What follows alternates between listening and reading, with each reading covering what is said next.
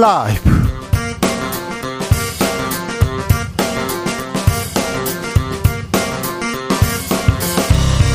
2023년 2월 23일 목요일입니다. 안녕하십니까, 주진우입니다.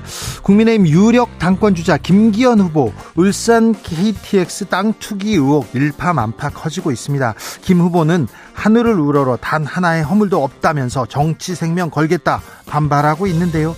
관련 의혹 최초 제기한 양이원영 더불어민주당 의원에게 들어보겠습니다.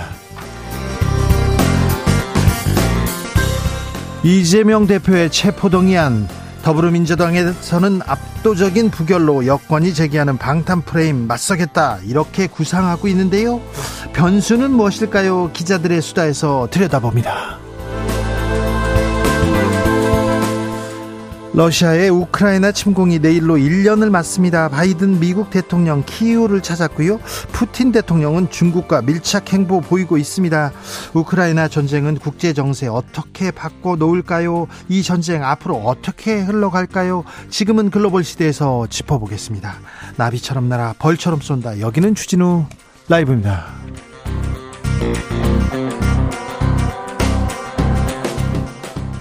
오늘도 자중차에 겸손하고 진정성 있게 여러분과 함께 하겠습니다.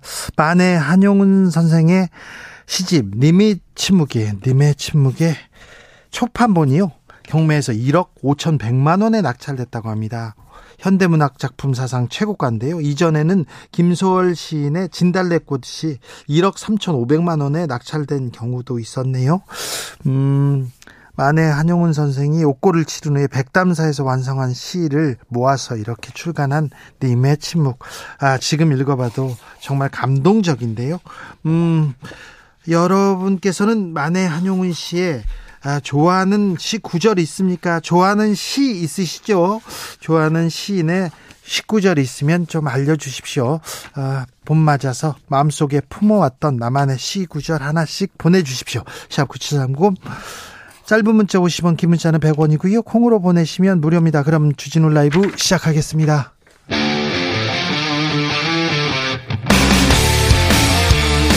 탐사보도 외길 인생 20년.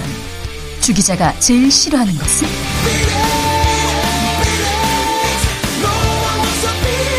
이 세상에서 비리와 부리가 사라지는 그날까지. 오늘도 흔들림 없이 주진우 라이브와 함께.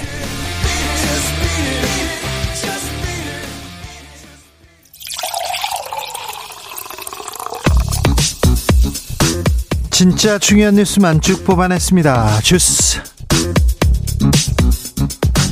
정상근 기자, 어서 오세요. 안녕하십니까. 한국은행이 기준금리 동결했습니다. 네, 한국은행이 기준금리를 3.5%로 동결했습니다.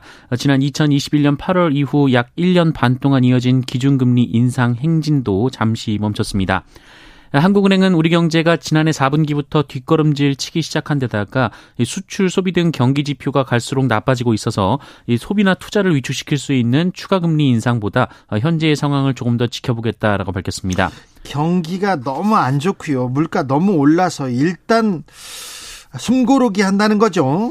하지만 금리 인상 사이클이 종결됐다, 이거는 아니다라고 단언을 했습니다. 이창용 한국은행 총재는 이 차를 운전하는데 안개가 가득하면 세우고 안개가 사라질 때를 기다린 다음 갈지 말지를 봐야 한다라고 말했고요. 금통위원 7명 중 5명이 추가 인상 가능성을 열어둬야 한다는 입장이라고 전했습니다. 한편 이번 금리 동결로 미국과의 금리 격차는 1.25%포인트로 유지가 됐습니다. 이미 22년 만에 가장 큰 차이인데요.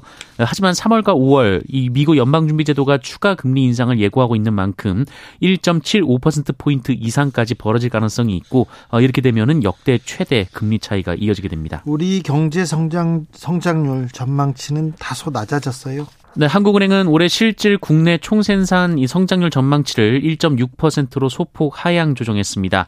기존의 전망치가 1.7%였으니까 0.1%포인트 내려간 건데요. 한국은행은 글로벌 경기 둔화, 금리 상승 등의 영향으로 성장세가 약화될 것이다 라고 전망했습니다. 글로벌 경기 둔화, 금리 상승, 전 세계에서 받고 있는 압박인데 다른 나라는 그래도 경제 성장률 전망치 좀 올라갔어요. 하지만 우리나라는 어렵다고 합니다. 우리 국민의 실질 소득도 계속 줄어듭니다.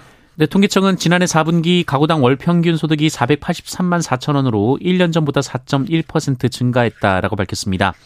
특히 근로소득이 312만 1,000원으로 7.9%나 늘었는데요.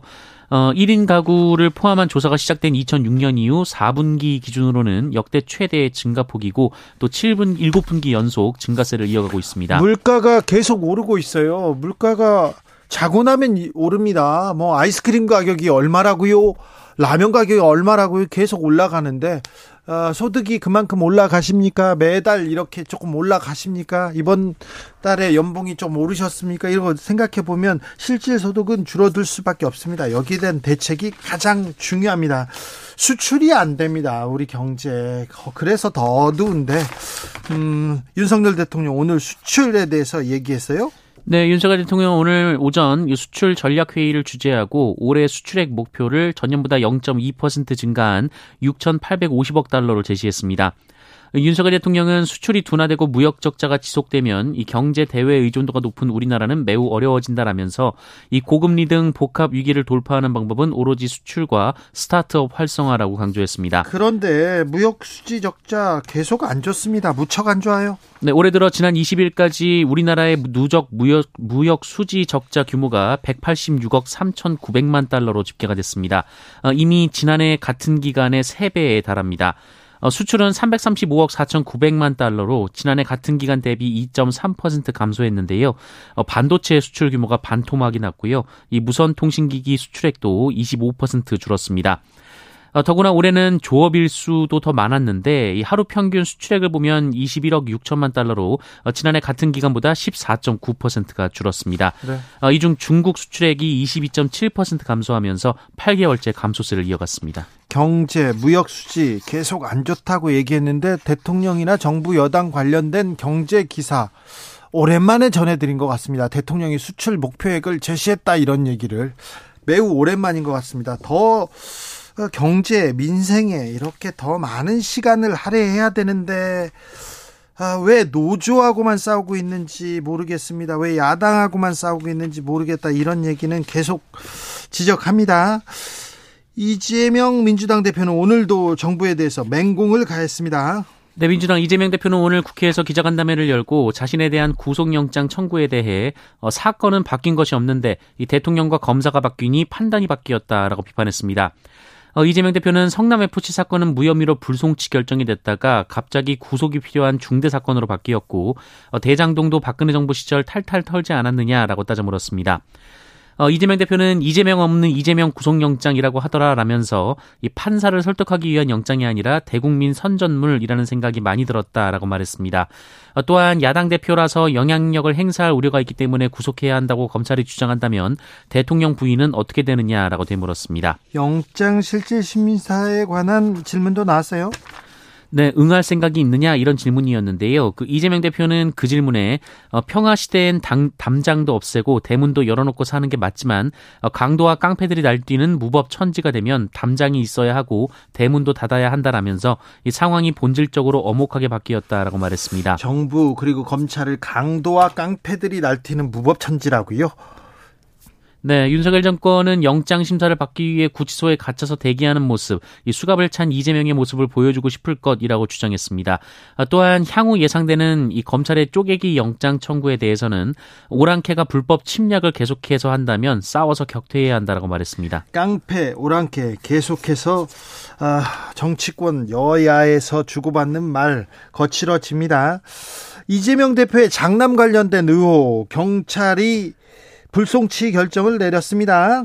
네, 경찰이 무혐의 처분했다가 검찰의 요청에 따라 재수사를 진행한 이재명 민주당 대표 장남의 성매매 의혹 사건을 다시 불송치로 결정했습니다. 네. 또한 상습 도박, 음란 글 작성 혐의에 대해서도 검찰의 보완 수사 요구에 따라 다시 들여다봤으나 변경 사항이 없어서 다시 송치했다라고 밝혔습니다. 검찰은 민주당 의원 3명을 한꺼번에 기소했습니다.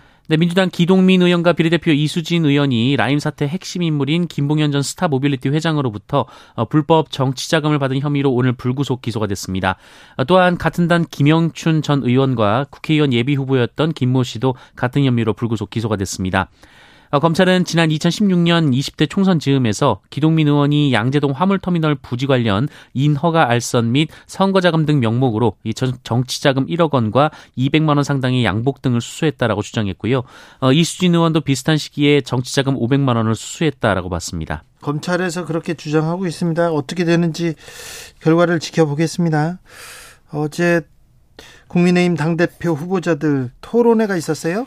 네, 어제도 공방의 핵심은 김기현 의원의 울산 땅 문제였습니다. 예. 황교안 후보는 김기현 후보가 KTX 의혹을 제기한 울산 MBC PD를 상대로 민형사 소송을 냈는데 이에 대한 판결문을 언급하면서 울산지검은 MBC 보도가 허위라고 단정할 수 없다는 판단을 했다라며 김기현 후보는 당과 대통령과 나라를 위해 사퇴하라라고 했습니다.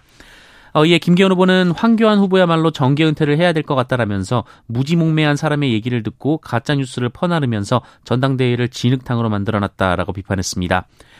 앞으로 이 문제는 계속 논란이 이어질 것으로 보이는데요. 이준석 전 대표는 김기현 후보의 울산 땅을 직접 찾아가서 살펴볼 예정이라고 밝혔고요.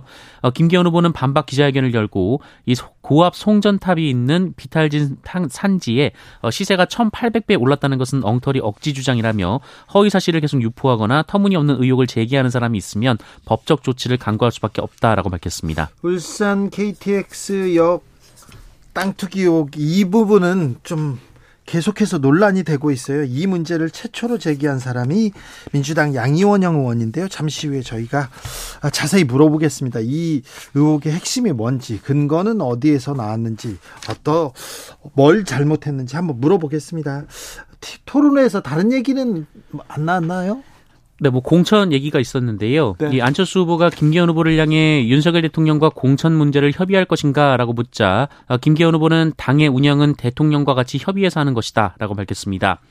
그러자 안철수 후보는 대통령과 공천에 대해 의논한다면 법적 문제 소지가 있다라면서 자꾸 위험한 발언을 거듭해 대통령을 위험에 빠뜨릴 수 있는 후보 이렇게 비판을 했습니다.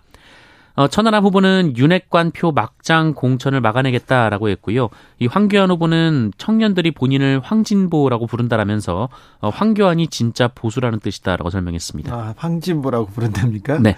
천하람 후보는 또 여기 후보들 중에 자기만 제정신이다 이런 얘기도 했더라고요. 아, 네. 아무튼 TV 토론 계속 후보자들 간에 이렇게 비방도 거세지는데 김기현 후보에 대한 얘기가 계속 나오네요. 저희가 잘 검증해 보겠습니다. 한미연합훈련이 열렸는데 논란이 되고 있어요? 네, 북한의 대륙간 탄도미사일 도발에 대응해 한국과 미국, 일본이 어제 동해상에서 미사일 방어훈련을 전격 실시했습니다.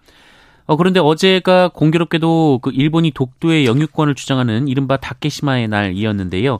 훈련이 독도 근처에서 진행이 됐습니다.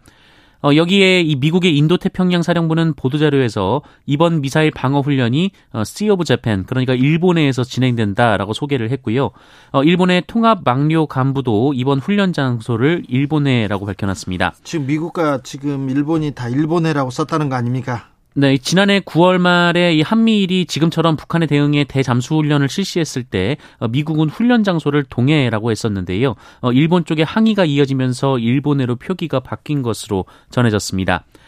우리 합동참모본부는 각국 협력하에 응급성과 시급성을 따져서 날짜를 정한 것이다라고 했고요. 이 합참은 훈련 장소 표기와 관련해서는 실무부서가 미국 측과 접촉해서 조치 중이다라고 밝혔습니다. 아, 침략 국가 일본이 동해상에서 그것도 독도 근처에서 훈련하는 것 정말 어떻게 생각해야 될지 모르겠습니다. 저는 굉장히 좀 안타깝고 화가 나는데 근데 또 일본해로 또 다 고치다니요. 지금 참 연합훈련 다 좋고 뭐 다 알겠는데 왜 이렇게 국민들의 자존심까지 이렇게 훼손하면서 이런 일이 계속 벌어지고 있는지 한일 협정 관련해서 얘기하고 있는데 외교도 좋고 좋은 관계 뭐 친선 우호 다 좋은데 왜 이렇게 굴종적으로 일본한테 대하고 있는지 좀 이해가 안 됩니다. 반일하자는 게 아니라요. 이렇게 굴욕적으로 외교화해서는 안 되는데, 굴욕적으로 훈련해서는 안 되는데, 이런 일이 되풀이돼서 얘기합니다. 방금 전에 제가 천하람 후보가 TV 토론에서 자기만 이 후보들 가운데 제정신이다 이런 얘기를 했는데 잘못 발언했습니다. 자기만 맨정신이라고 얘기했는데 제정신이라고 했습니다. 한미일 연합훈련에 대해서는 김종대 의원한테 저희가 자세히 얘기 들어볼게요. 이태원 참사 유가족이 오늘 기자회견을 열었습니다. 네, 이태원 참사 유가족분들이 오늘 대통령실 앞에 모여 기자회견을 열었는데요. 유가족들은 지금까지 최소한의 어떤 것도 규명되지 못했다라면서 제대로 된 진상규명과 책임자 처벌을 위해 대통령과의 면담을 요청한다라고 밝혔습니다.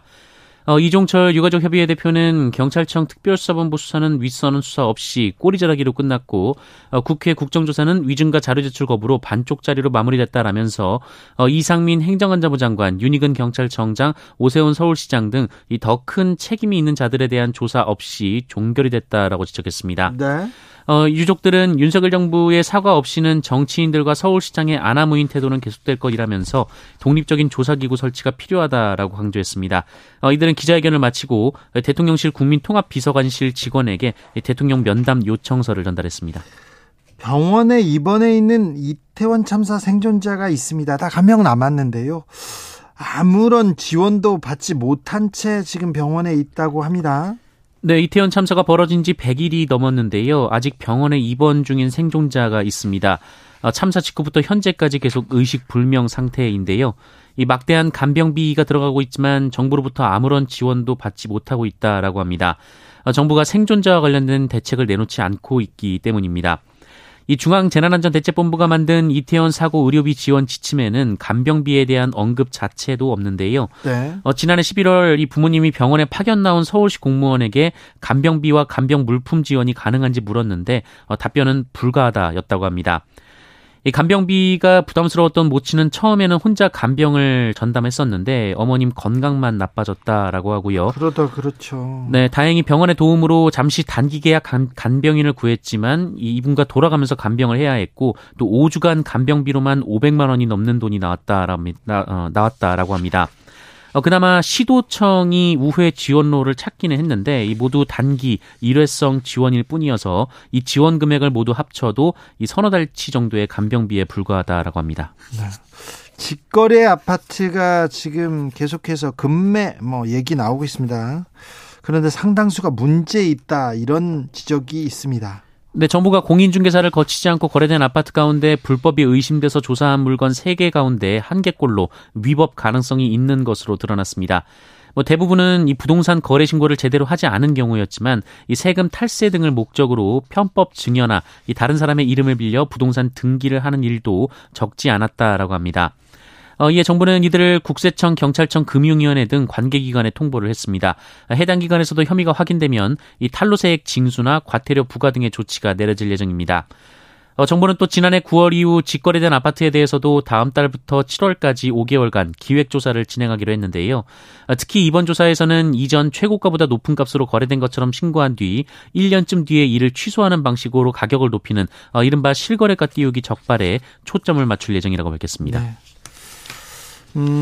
카카오톡 쓰시는데 단체로 이렇게 어느 날 아침에 단체 이게 채팅방이 생겼어요. 그런데 초대한 사람이 또 성의도 있는데 나가기가 좀 송구하고 그래가지고 어쩔 수 없이 그 카톡을 계속 들여다보는 경우가 있는데 몰래 나가기 법안 발의됐다고 합니다. 네, 카카오톡에서 다른 이용자 모르게 이 단체 채팅방에서 나갈 수 있도록 보장하는 이 조용히 나가기 법안을 민주당 김정호 의원이 발의했습니다. 모르게, 아무도 모르게 조용히 나갈 수 있군요. 네, 이 김정호 의원은 사업자가 이를 이행하지 않을 경우 과태료를 부과하도록 해서 실행력을 높였다고 합니다. 김정우 의원은 이용자가 본인의 의사와 관계없이 단체 대화에 초대되기도 하는데 대화방에서 나가는 순간 메시지가 뜬다라면서 네. 이 퇴장하더라도 다시 초대하는 것이 가능해서 이용자의 피로감과 불편이 가중되고 있다라고 설명했습니다. 그렇죠. 또 아니 나가면 조용히 나갔는데 꼭 불러오는 사람이 있어요. 왜 나갔냐고. 네. 이미 중국의 위챗이나 이 미국의 왓츠앱 등 이 글로벌 메신저 앱은 모두 이 그룹 채팅방에서 조용히 나가기 기능이 도입된 것으로 나타났는데요.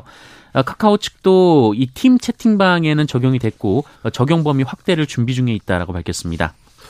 주스 정상근 기자 함께했습니다. 감사합니다. 나가보겠습니다. 네, 얼른 가세요. 네, 좋아하는 시, 좋아하는 식구 이렇게 보내주세요 얘기했는데 9946님께서 윤동주의 봄 시를 보내셨습니다. 삼동을 참아온 나는 풀포기처럼 피어난다라는 구절 좋아합니다. 삼동을 참아온 나는 풀포기처럼 피어난다. 홍승표님, 저는 학창시절부터 김현승 시인의 눈물을 참 좋아합니다. 한용운 시인의 복종도 좋아합니다. 아, 복종이요. 네. 4222님께서 저는요, 한용운 시인과 이름이 똑같습니다. 이름이 너무 좋습니다. 훌륭한 분과 이름이 같아서요. 영광입니다. 아, 한용운 님이시군요. 4222님께서 저희 애청자인데. 김윤소양님, 나태주의 안부 중에 잘 있노라니 그것만 고마웠다. 잘 있노라니 그것만 고마웠다라는 시의 마지막 부분, 이 부분 너무 좋습니다. 0131님, 길이 끝나는 곳에서도 길이 있다. 길이 끝나는 곳에서도 길이 되는 사람이 있다. 정호승 시인의 봄길 좋아하는 부분입니다. 길이 되는 사람 어디 있나요? 길이 끝나는 곳에서 길이 되는 사람이 있다. 아, 그런 사람이 어디 있을까요? 생각해 봅니다. 조성빈님, 오래전에요, 몸이 아파 입원했을 때 우연찮게 접한 이해인 수녀님의 통증 단상이란 시가 생각납니다. 하늘은 푸른데 나는 아프다. 꽃은 피는데 나는 시든다라고 시작하는 시인데요. 아파 본 사람만이 절감할 수 있는 시여서 기억에 남습니다. 얘기합니다. 6175님, 나보기가 역겨워 가실 때는 말없이 고이 보내드리오리다. 네. 아, 진달래꽃. 말없이 보내드리기도 힘이 없습니다. 자영업자의 길은 험난합니다. 지려밟고 가든 그냥 가든 민생 좀 챙겨주시길 그냥 그렇다고요 얘기했는데, 아, 네, 누구한테 하는 말인지 알겠어요. 네, 알겠습니다. 교통정보센터 다녀올게요. 이현 씨.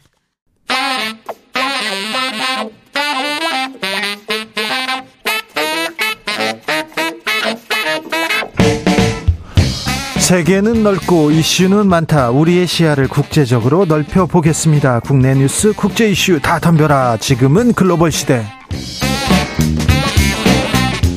국제적 토크의 세계로 들어가 봅니다. 군사, 외교, 안보 전문가 김종대 전 의원, 어서 오세요. 안녕하십니까. 세계적인 평론 스케일 임상훈 인문결 연구소장, 어서 오세요. 안녕하십니까. 자, 의원님, 네. 2000시 사건은 어떻게 수사가 되고 있습니까? 그 수사는 전혀 안 되고요. 네. 대신에 책을 쓴 국방부의 부승찬 전 대변인. 문제 제기를 한. 오늘 자택 압수수색당했고. 자택을요? 예, 아침 10시 좀 넘어 들어가는데 지금까지도 안 끝났고. 예. 그다음에 국방부 대변인실도 압수수색당하고 있어요. 예. 천공을 이렇게 수사했더라면은 지금쯤 이 사건은 일찌감치 다 끝나버렸겠죠. 그러니까 그쪽은 수사 안 하고, 예, 오로지 의혹 제기한 그것만, 그것도 별건으로. 별건이요? 예, 천공에 관한 게 아니고. 아니에요? 그 책을 썼는데 거기서 군사 기밀이 누설된 게 없냐 이거죠. 아, 그래요? 예, 군사기밀 보호법을 적용했는데, 근데 저자인 부승찬 박사는 군의 정보장교 출신이에요. 예. 기밀에 관해서는 이 양반이 굉장히 그 전문가고 신중하거든요. 네. 그래서 이미 군사기밀에 대해서는 다 보안 조치를 하고 쓴 책인데, 그걸 군사기밀로 걸었어요. 그래서 제가 그 책을 다 읽어봤습니다만은, 이거 정말 심각합니다. 이렇게 되면은, 과거 기무사, 지금 방첩사가 나서가지고, 전 대변인을 수사하고, 대변인실에서 또 뭐, 법학 사용 내역이다 뭐다, 다 터놓는다는 거예요. 지금요? 네. 이거 별건 수사를 시작했다고 봐야 되겠네요. 그렇죠. 그러니까 본건은 아직 착수도 안 되고 고발장도 못 받는데. 자, 김종대 의원과 부승찬 박사가 문제 제기한 것은 이천공 씨가 관저 그리고 또 국방부, 네, 사무실을 이렇게 먼저 방문한 의혹이 있다. 그러면은 방문했으니까 방문한, 네, 열람 뭐 출입 기록이 있을 거 아닙니까? 네. 그 당시 장소를 정확하게 지적했잖아요. 그래서 그때 왔을 때 그때 보초를 선 사람들, 그때 왔다는 사람들, 그 사람들을 조사하면 끝날 텐데, 이천공 씨 그리고 같이 왔다는 윤핵관 의원, 그 조사를 하면 될 텐데 그 조사는 안 되고 있습니까? 없습니다. 그 조사 간단한데요? 없어요. 제가 고발당한 게 작년 12월 5일이니까 네, 지금 2달 반이 지났죠. 지금 고발당한 김종대 의원만 조사하고, 네, 나머지는 전 육군참모총장은 서면 진술만 받았고, 네, 이게 다예요. 지금까지 경찰이 브리핑한 거 보시고. 관련자들은 안 했습니까, 수사를? 우선 천공은 인적 사항을 확인하고 있다 그러는데. 지금요? 지난주 브리핑입니다. 아, 유튜브? 아니, 인적 사항 제가 알려드릴게요. 제가 다 알아요. 아, 유튜브 쳐보면 다 나와요. 예. 그런데 두 달도 더 지나서 하는 얘기가 인적 사항 확인하고 있다 그러더라고요. 그러니까 이게 무슨 일입니까 도대체가. 그러니까 공정치가 못하죠. 일단은 의혹부터 규명하고 그다음에 잘잘못은 따지면 되거든요. 네. 근데 그 수사는 안 되고 부승찬 분 대변인이 이제 책 쓴 거, 네. 그다음에 대변인 시설 재임 시에 있는 거 다 털겠다는 것이요. 알겠습니다. 네, 이 문제는 여기까지 하고요. 예. 네, 저희가 지글시에서 항상 이천공 씨 관련된 내용으로 시작하고 있습니다.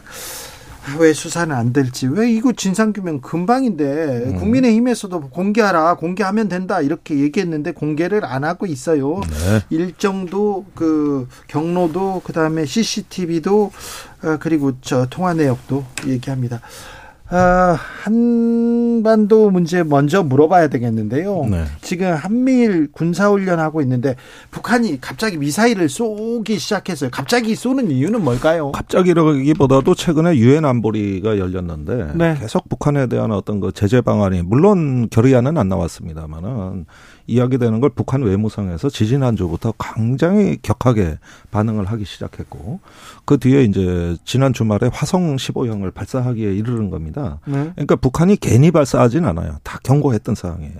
그래서 이렇게 되니까 한미 공중연합훈련이 지난 일요일 날 있었고 또 거기에 대응해서 북한이 재차 그 공중연합훈련에서 그 발진하는 전투기 기지가 있는 거리를 맞춰서 거기에 단거리 미사일 2발을 동해상으로 발사한 겁니다. 네. 그러니까 계속 이어지는 것이죠. 그러니까 이번에는 동해상에서 한미일 미사일 방어 훈련을 한 거예요. 그러면 북한 측 대응이 또 나오겠죠. 네. 이제 그 미사일 방어 훈련을 한 지점 쪽으로 북한이 미사일 발사를 할 가능성이 아주 높아진 겁니다. 그런데 여기까지는 다 예선전이고 네. 다음 달에 있을 이제 대규모 한미 연합 훈련이 진행될 때 북한이 이미 대응을 예고해 놓은 상태니까 이렇게 되면은 지금이 예선전이라면 그때 가선 본선인 것 같은 네. 이런 어떤 그 대규모 고강도 군사적 긴장이 촉발이 되는 겁니다. 네. 이게 이제 제가 보기에는 윤석열 정부 출범 이후로 가장 군사적인 면에서 특히 한반도의 위기 관리라는 측면에서 최대 고비가 올 수도 있다. 그런 만큼 이 위기를 통제하고 관리할 준비가 돼 있는가 이런 것들이 지금 저희가 정부 측에 묻고 싶은 내용입니다. 어제 동해 공해상에서 독도 인근입니다. 한미일 3국이 훈련을 했어요. 네, 전에 했던 데죠. 작년에. 네. 그런데 뭐 미국에서도 일본에 일본에서도 일본에 일본 군함은 또 이렇게 일장기 걸고 나왔습니까? 네. 그러니까 이번에는 그 이지스함이 동원된 훈련입니다. 아시다시피 이지스함은 그 조기 경보 탐지 레이더가 스파이 레이더라고 해가지고 아주 우수한 레이더가 장착이 돼 있고 SM-3 또는 SM-6와 같은 요격 미사일 체계가 가동이 됩니다. 이 요격 미사일이 지구상에서 가장 높은 고도에서 요격할 수 있는 미사일이에요. 그러니까 이렇게 해서 한미 공동훈련을 했는데 이건 제가 오래전부터 예견했던 게 작년에 이제 곧 공동훈련이 있을 거다. 그 다음 순서가 있어요. 이 훈련을 한 궁극 목표가 있는 거예요. 네. 단순히 상황 대응을 하는 게 아니라 한미일 이제 공동의 교전 수칙을 만들고 그다음에 단일 지휘관에 의한 3국의 연합훈련, 연합작전을 할 수 있는 단계로 나아가겠다는 겁니다. 원래 이게 목표였어요. 예. 그러니까 미사일은 완행열차가 아니라 순식간에 지나가기 때문에 회의를 하고 협의를 할 시간적 여유가 없이 평소부터 공동의 교정규칙으로 하나의 국가의 군대처럼 움직인다. 이게 최종 목표거든요. 네. 그러면 그 다음 순서는 뻔한 거죠. 이제는 교전 수칙에다가 공동 미사일 사령부 구성이라든가 이런 이제 아시아판 동북아 MD 체계 이런 부분으로 가는 어떤 징검다리가 하나씩 놓여지고 있는 것이다. 이제 갈등이 생기고 막 그러면 일본이 먼저 나서서 행동하고 일본이 판단하고 일본이 지시하고 막 할 수도 있습니까? 그런데 지금은 그건 미국이 지휘하겠으나 네. 각자 3국의 미사일 방어 자산들이 한꺼번에 다 동원되는 체제. 여기서 제일 중요한 건 정보 공유입니다. 동일한 화면에 동일한 데이터를 3국이 볼 수 있어야 된다. 단일 지휘관이 지휘해야 된다. 이런 모색들이 지금까지는 기술적 문제 때문에 잘 안 됐는데 빠르게 진화하고 있거든요. 그래서 그런 어떤 미사일 방어 체계에 대한 준비고 어쩌면은 지금이 최대 호기일 겁니다. 북한 미사일이 뭐 일본 열도를 훅훅 지나가는 이 시점이 아무런 어떤 그 반대 의견 없이 지나갈 수 있는 최대 절호의 호기를 맞이하지 않았나 생각이 들어요. 한일 관계는 윤석열 정부 들어와서 조금 해빙기가 보이는 것도 같은데 또 좀 걸리는 부분이 많습니다. 그게 뭐 해빙기라고 표현하면 할 수도 있겠지만 그런데 좀 마음 걸려요. 좀 굴욕적이고요. 그 처음으로 김희가요가 우리 서울 한복판에서 그러니까요. 그건 김희가요는 우리나라 애국가 같은 그런 게 아니고 예. 일본에서도 거부하는 사람들이 있는 침략 전쟁 때 불렀던 예. 노래 아닙니까? 1999년까지 그 일본 국가로 인정하지 않았던 그 연주예요. 네. 그런데 그 1999년에 자민당이 이제 그 다시 이걸 복원시켜 가지고 우경화되면서 예, 다시 복원시켜 가지고 그거를 다시 말하면 그 안에 있는 가사 내용도 그렇고 이거는 일제 제국주의 당시에 그걸 미화시키고 천황 체제에 지금 천황 체제 말고 그 당시에 그 거의 뭐 신격화되는 그 천황 체제를 미화하는 그런 내용이 담겨 있는 그런 노래이기 때문에 일본에서도 그거를 거부하는 사람들이 있는데 그걸 한국에서 지금 서울 한복판에서 연주를 했다는 거. 거기다가 이제 아까 말씀하셨는데 네. 일본해 이제는 일본에서 이제 한국 군함이 들어가서 훈련을 하고 그것도 다케시마의 날에 나는 이런 일들이 앞으로도 그러니까요. 계속 있을 건지 그런 게 좀. 네, 그런데 제가 한 가지 알려드리자면 우크라이나 전쟁 이후로 가장 큰 지정학적 변화를 하나를 꼽는다면 전 일본의 부상이라고 봅니다. 예. 새로운 안전보장 전략서가 작년에 통과되고 방위계획, 새로운 중장기 방위계획이 나왔지 않습니까? 그 핵심은 공격 능력이에요. 반격 능력을 갖겠다고 했죠. 그런데 이게 과거에 이런 일이 있다면 아마 도쿄 시내에 6만 명, 7만 명에 모여서 집회했을 겁니다. 아베 때 평화헌법 수정한다 그러니까 실제 그렇게 했고 네. 60년대, 70년대에는 안보 투쟁을 했던 나라예요. 안보 정책을 바꾼다는 거는 일본 시민사회에 엄청난 그 논란을 초래하고 정치적 부담이 컸는데 이번에 이런 정책 변경, 공격 능력을 갖겠다는데 저항이 없어요. 아무런 없습니다. 얘기도 없어요. 그러니까 일본이 이렇게 순탄하게 안보 정책을 바꾼 적은 이번이 처음이에요. 이러면서 이제 그 필리핀, 호주에 일본 자위대 전략이 진출할 수 있게 길을 텄어요. 그 다음은 한국이에요.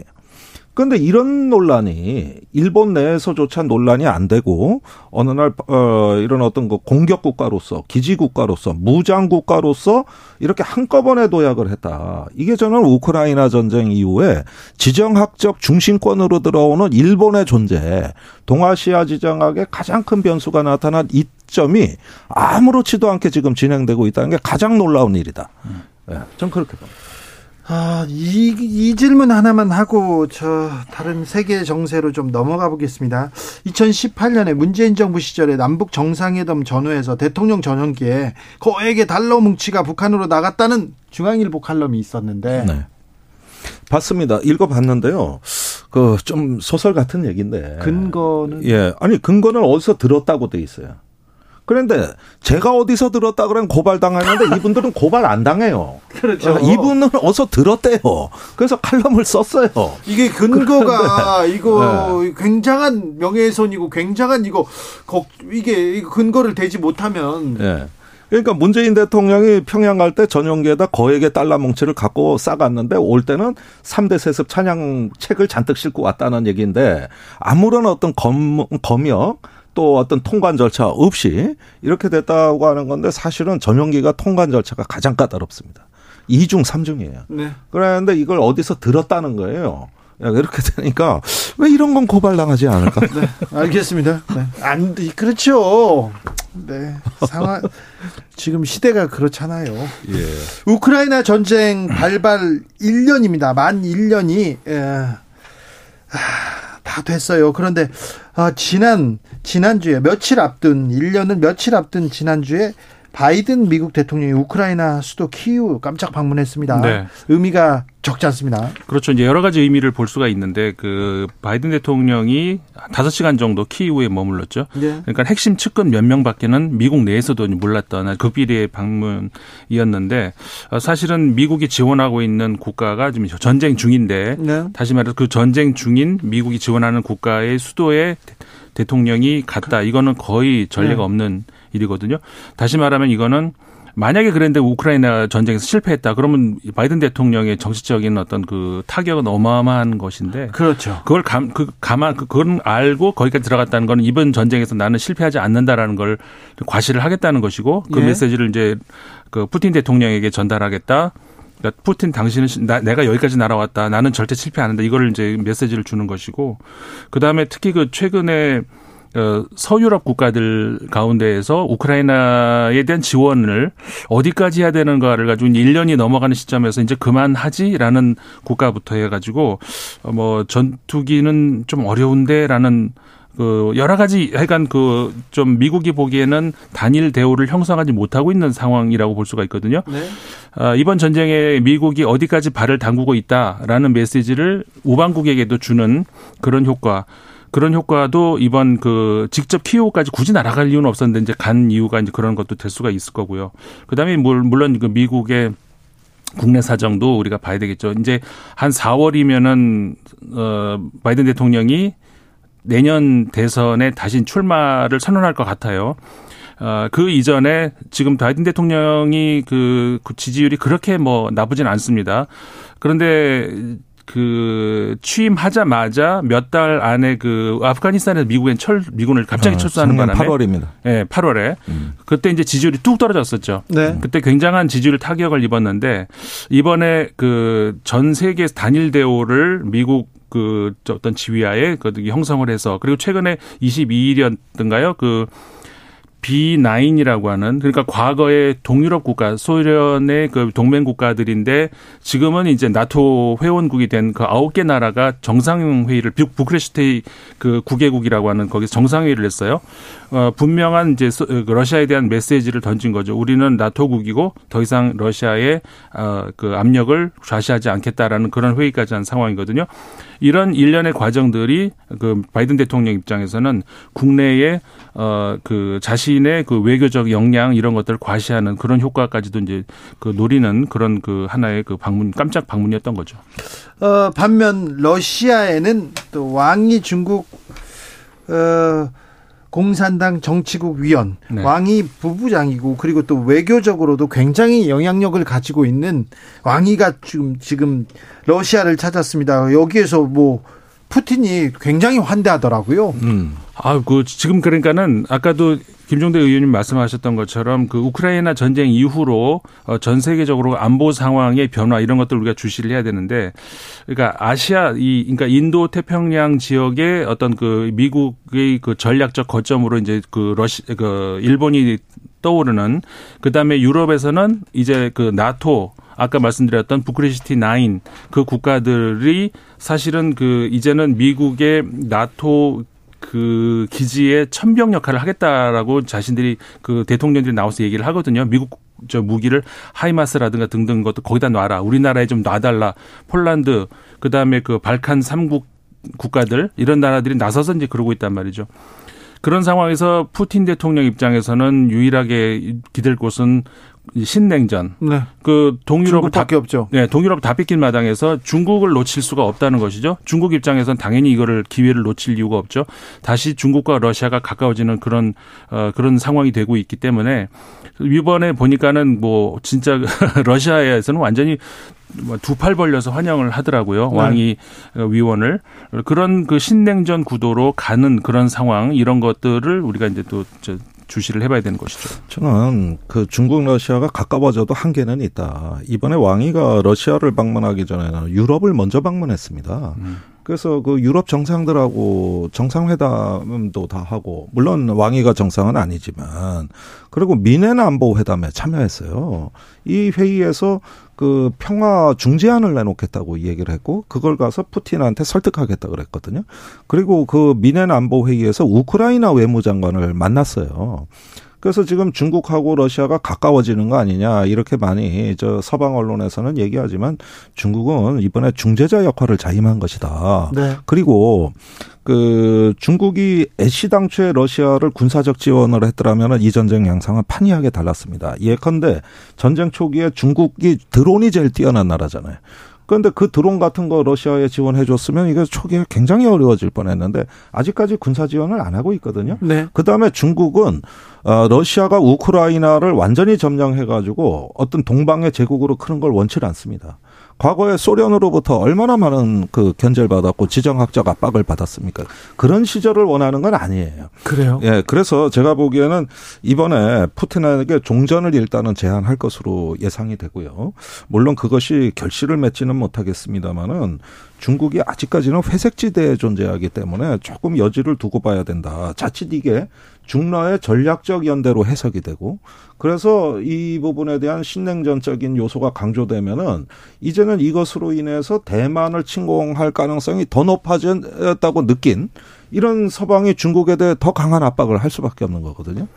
그런 것들이 지금은 미국도 사실은 원치를 않고 그래서 요번에 가가지고 어떤 푸틴하고의 그 종전에 관한 이야기가 나온 것도 좀 면밀하게 지켜보고 러시아는 지금 중국에 점점 종속돼 가고 있어요. 워낙 경제가 어려우니까.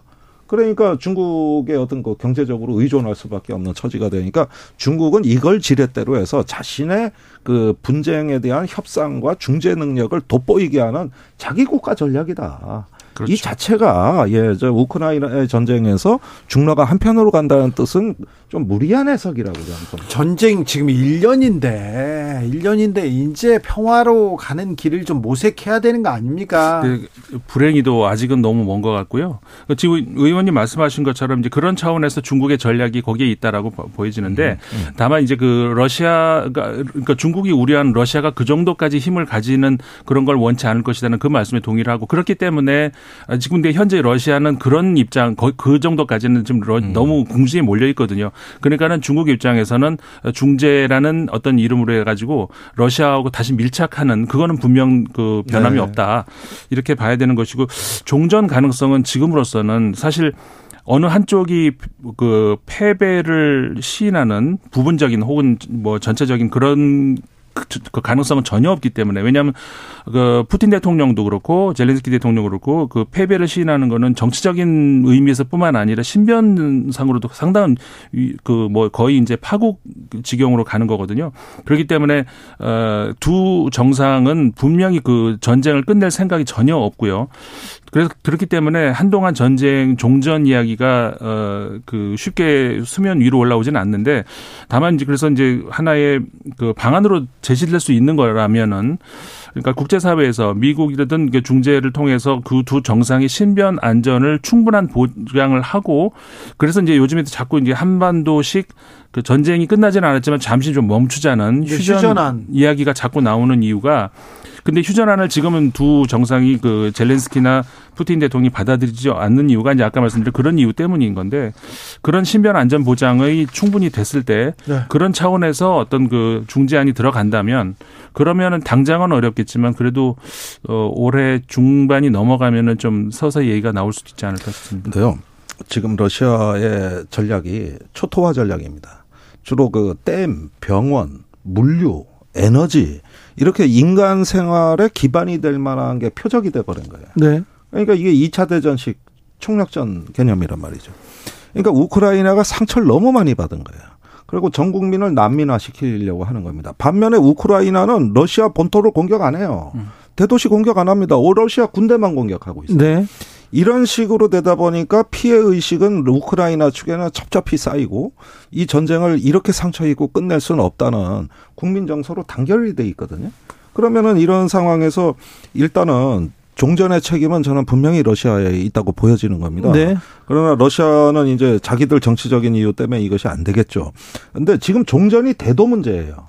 사실은 당장 들어가야 될 그 긴급구호 금액이 1,000억 달러가 넘습니다. 재건에는 1조 달러 이상 들어갈 거예요. 너무 파괴됐으니까. 그런데 이 돈을 낼 나라들이 없어요. 지금 유럽이 다 재정의 기금에 고갈 상태입니다. 그러면은 재건 이후에는 어떻게 할 거냐. 이런 부분들까지도 국제회의가 열려야 되는데 이 지금 우크라이나가 처한 딜레마적 상황 속에서 일단은 가장 분명한 건 결전 의지 외에는 보이는 게 없다. 이럴 땐 국제사회가 이젠 개입을 해줘야 되는 거거든요. 개입해야죠. 네. 그리고 특별히 또 변수가 생기지 않을까. 푸틴이 자꾸 핵 얘기를 하고 핵버튼 만지작 거려서 걱정인데 국제사회가 개입을 해서 이제 전쟁을 끝내는 그런 방향으로 가야 되는데 안타깝게 전쟁 1년을 바라보고만 있습니다. 튀르키예 지진 또 여진이 있었고요. 국가는 뭘 하고 있나 계속 생각하게 됩니다. 사상자가 또 나왔죠. 네.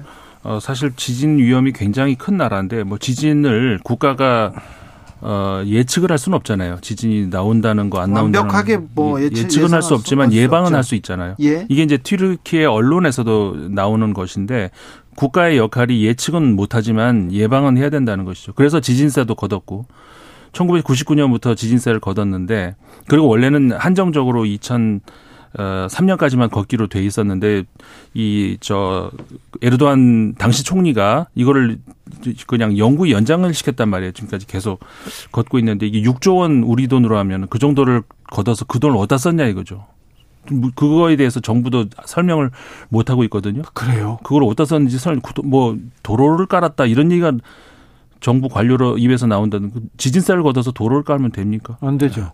그러니까 이런 것들이 지금 그 국민의 분노가 그 뭐 치솟고 있죠. 그 튀르키예 입장에서는 지금 5월이 대선이 예정돼 있는데 과연 이 에르도안 대통령이 5월 대선을 치를 것인가 저는 연기하자고 그렇게 할 가능성도 높다고 그런데 그렇게 봐요. 했다가는 멕시코 정부 꼴이 납니다. 그러니까요. 네, 1985년에 멕시코 시티에서 지진으로 2만 명 넘게 죽고 20년 장기 집권하던 정권이 네. 그 후에 끝나버렸습니다. 공교롭게 네. 이번 예. 에르도안도 20년이에요. 예, 그러니까 이러다가는 이제 멕시코 시티의 그 시나리오를 떠올릴 수밖에 없는 상황입니다.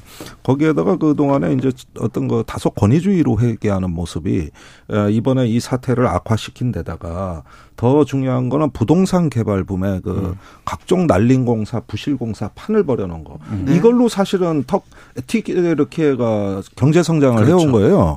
세계 10대 경제국으로 가는 전략이 부동산에 그냥 돈 쏟아붓는 겁니다. 예. 국내외에서 돈 막 빌렸어요. 그거 다 하고 녹지 해제해버리고 그런데다가 그 공원도 없애버리고 지진 피해로 그 예비로 마련한 공원조차 그것도 없앴어요. 그러다 거기다가 아파트 올리고 뭐 쇼핑몰 짓고 부동산 이걸로 네, 전부 그런 과정에서 안전규제 법령을 다 완화시켰습니다. 그러니까 지진세는 걷었는데 거꾸로 정책은 지진에 더 취약한 도시를 만들어버린 거예요. 근데 이런 법규를 잘 지킨 나라는 이번에 사상자가 없습니다. 그러니까 이런 어떤 그 경제정책의 총체적 파탄. 그래서 이미 완전히 파괴된 가옥이 10만 채가 넘기 때문에 이제 복구가 불가능한 가옥들이에요.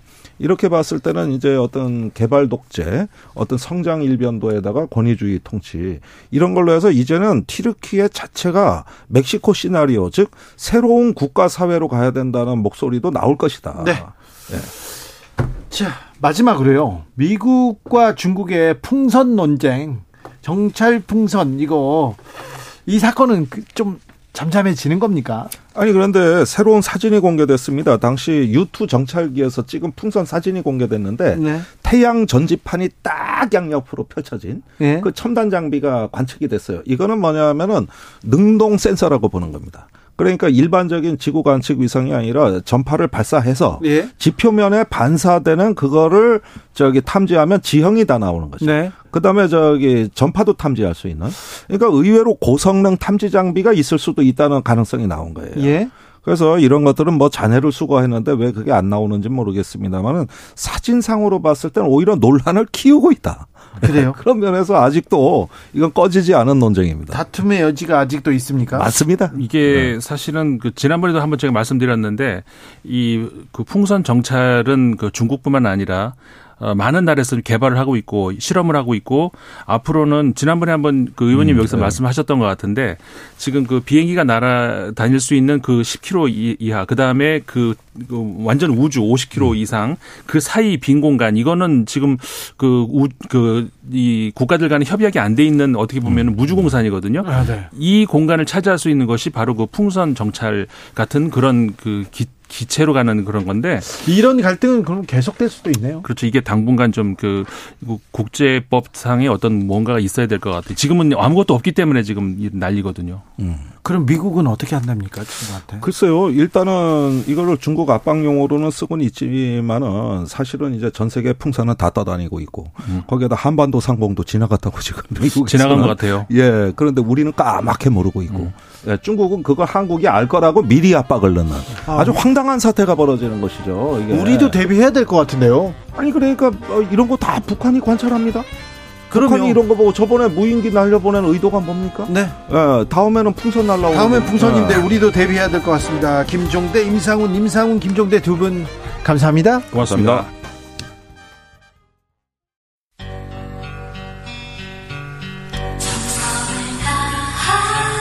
정성을 다하는 국민의 방송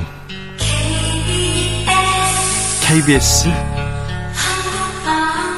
주진우 라이브 그냥 그렇다고요.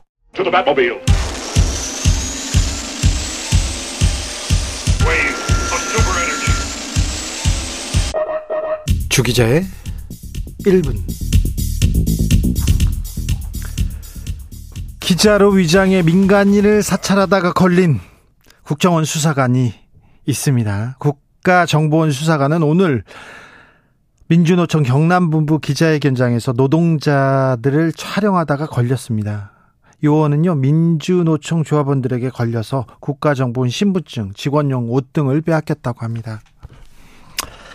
2011년 롯데호텔에서 노트북 훔치다 국제적 망신을 산 국정원 실력 잘 알고 있습니다. 이 망신을 막으려고 국정원 특활비 이명박 전 대통령 형한테 갖다 주고 막 그랬지 않습니까? 보수단체를 건전단체로 부르면서 집회를 사주하던 그런 국정원의 일 기억하고 있습니다. 쌍용차 노동자, 세월호 유가족 사찰하던 국정원도 기억납니다. 너무나 조악해서 웃음이 났던 저에 대한 국정원 파일도 생각납니다. 007이나 본까지는 아니어도 이게 뭡니까? 참 딱하기까지 합니다. 그걸 뺏겨요. 걸리고 참. 더욱 심각한 것은 국정원의 국내 정보 수집, 그러니까 정치 개입 망령이 스멀스멀 되살아난다는 점입니다.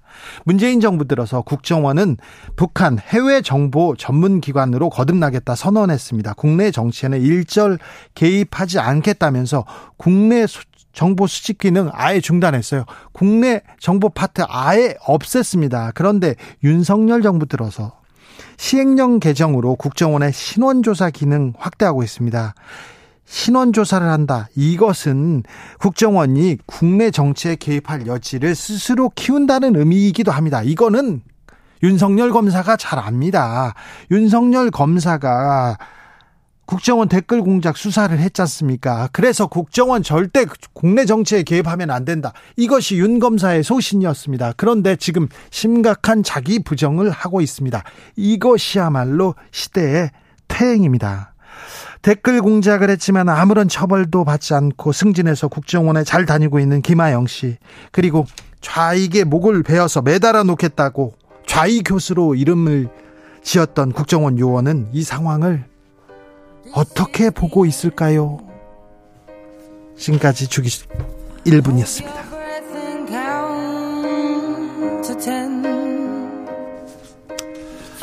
아델 스카이폴.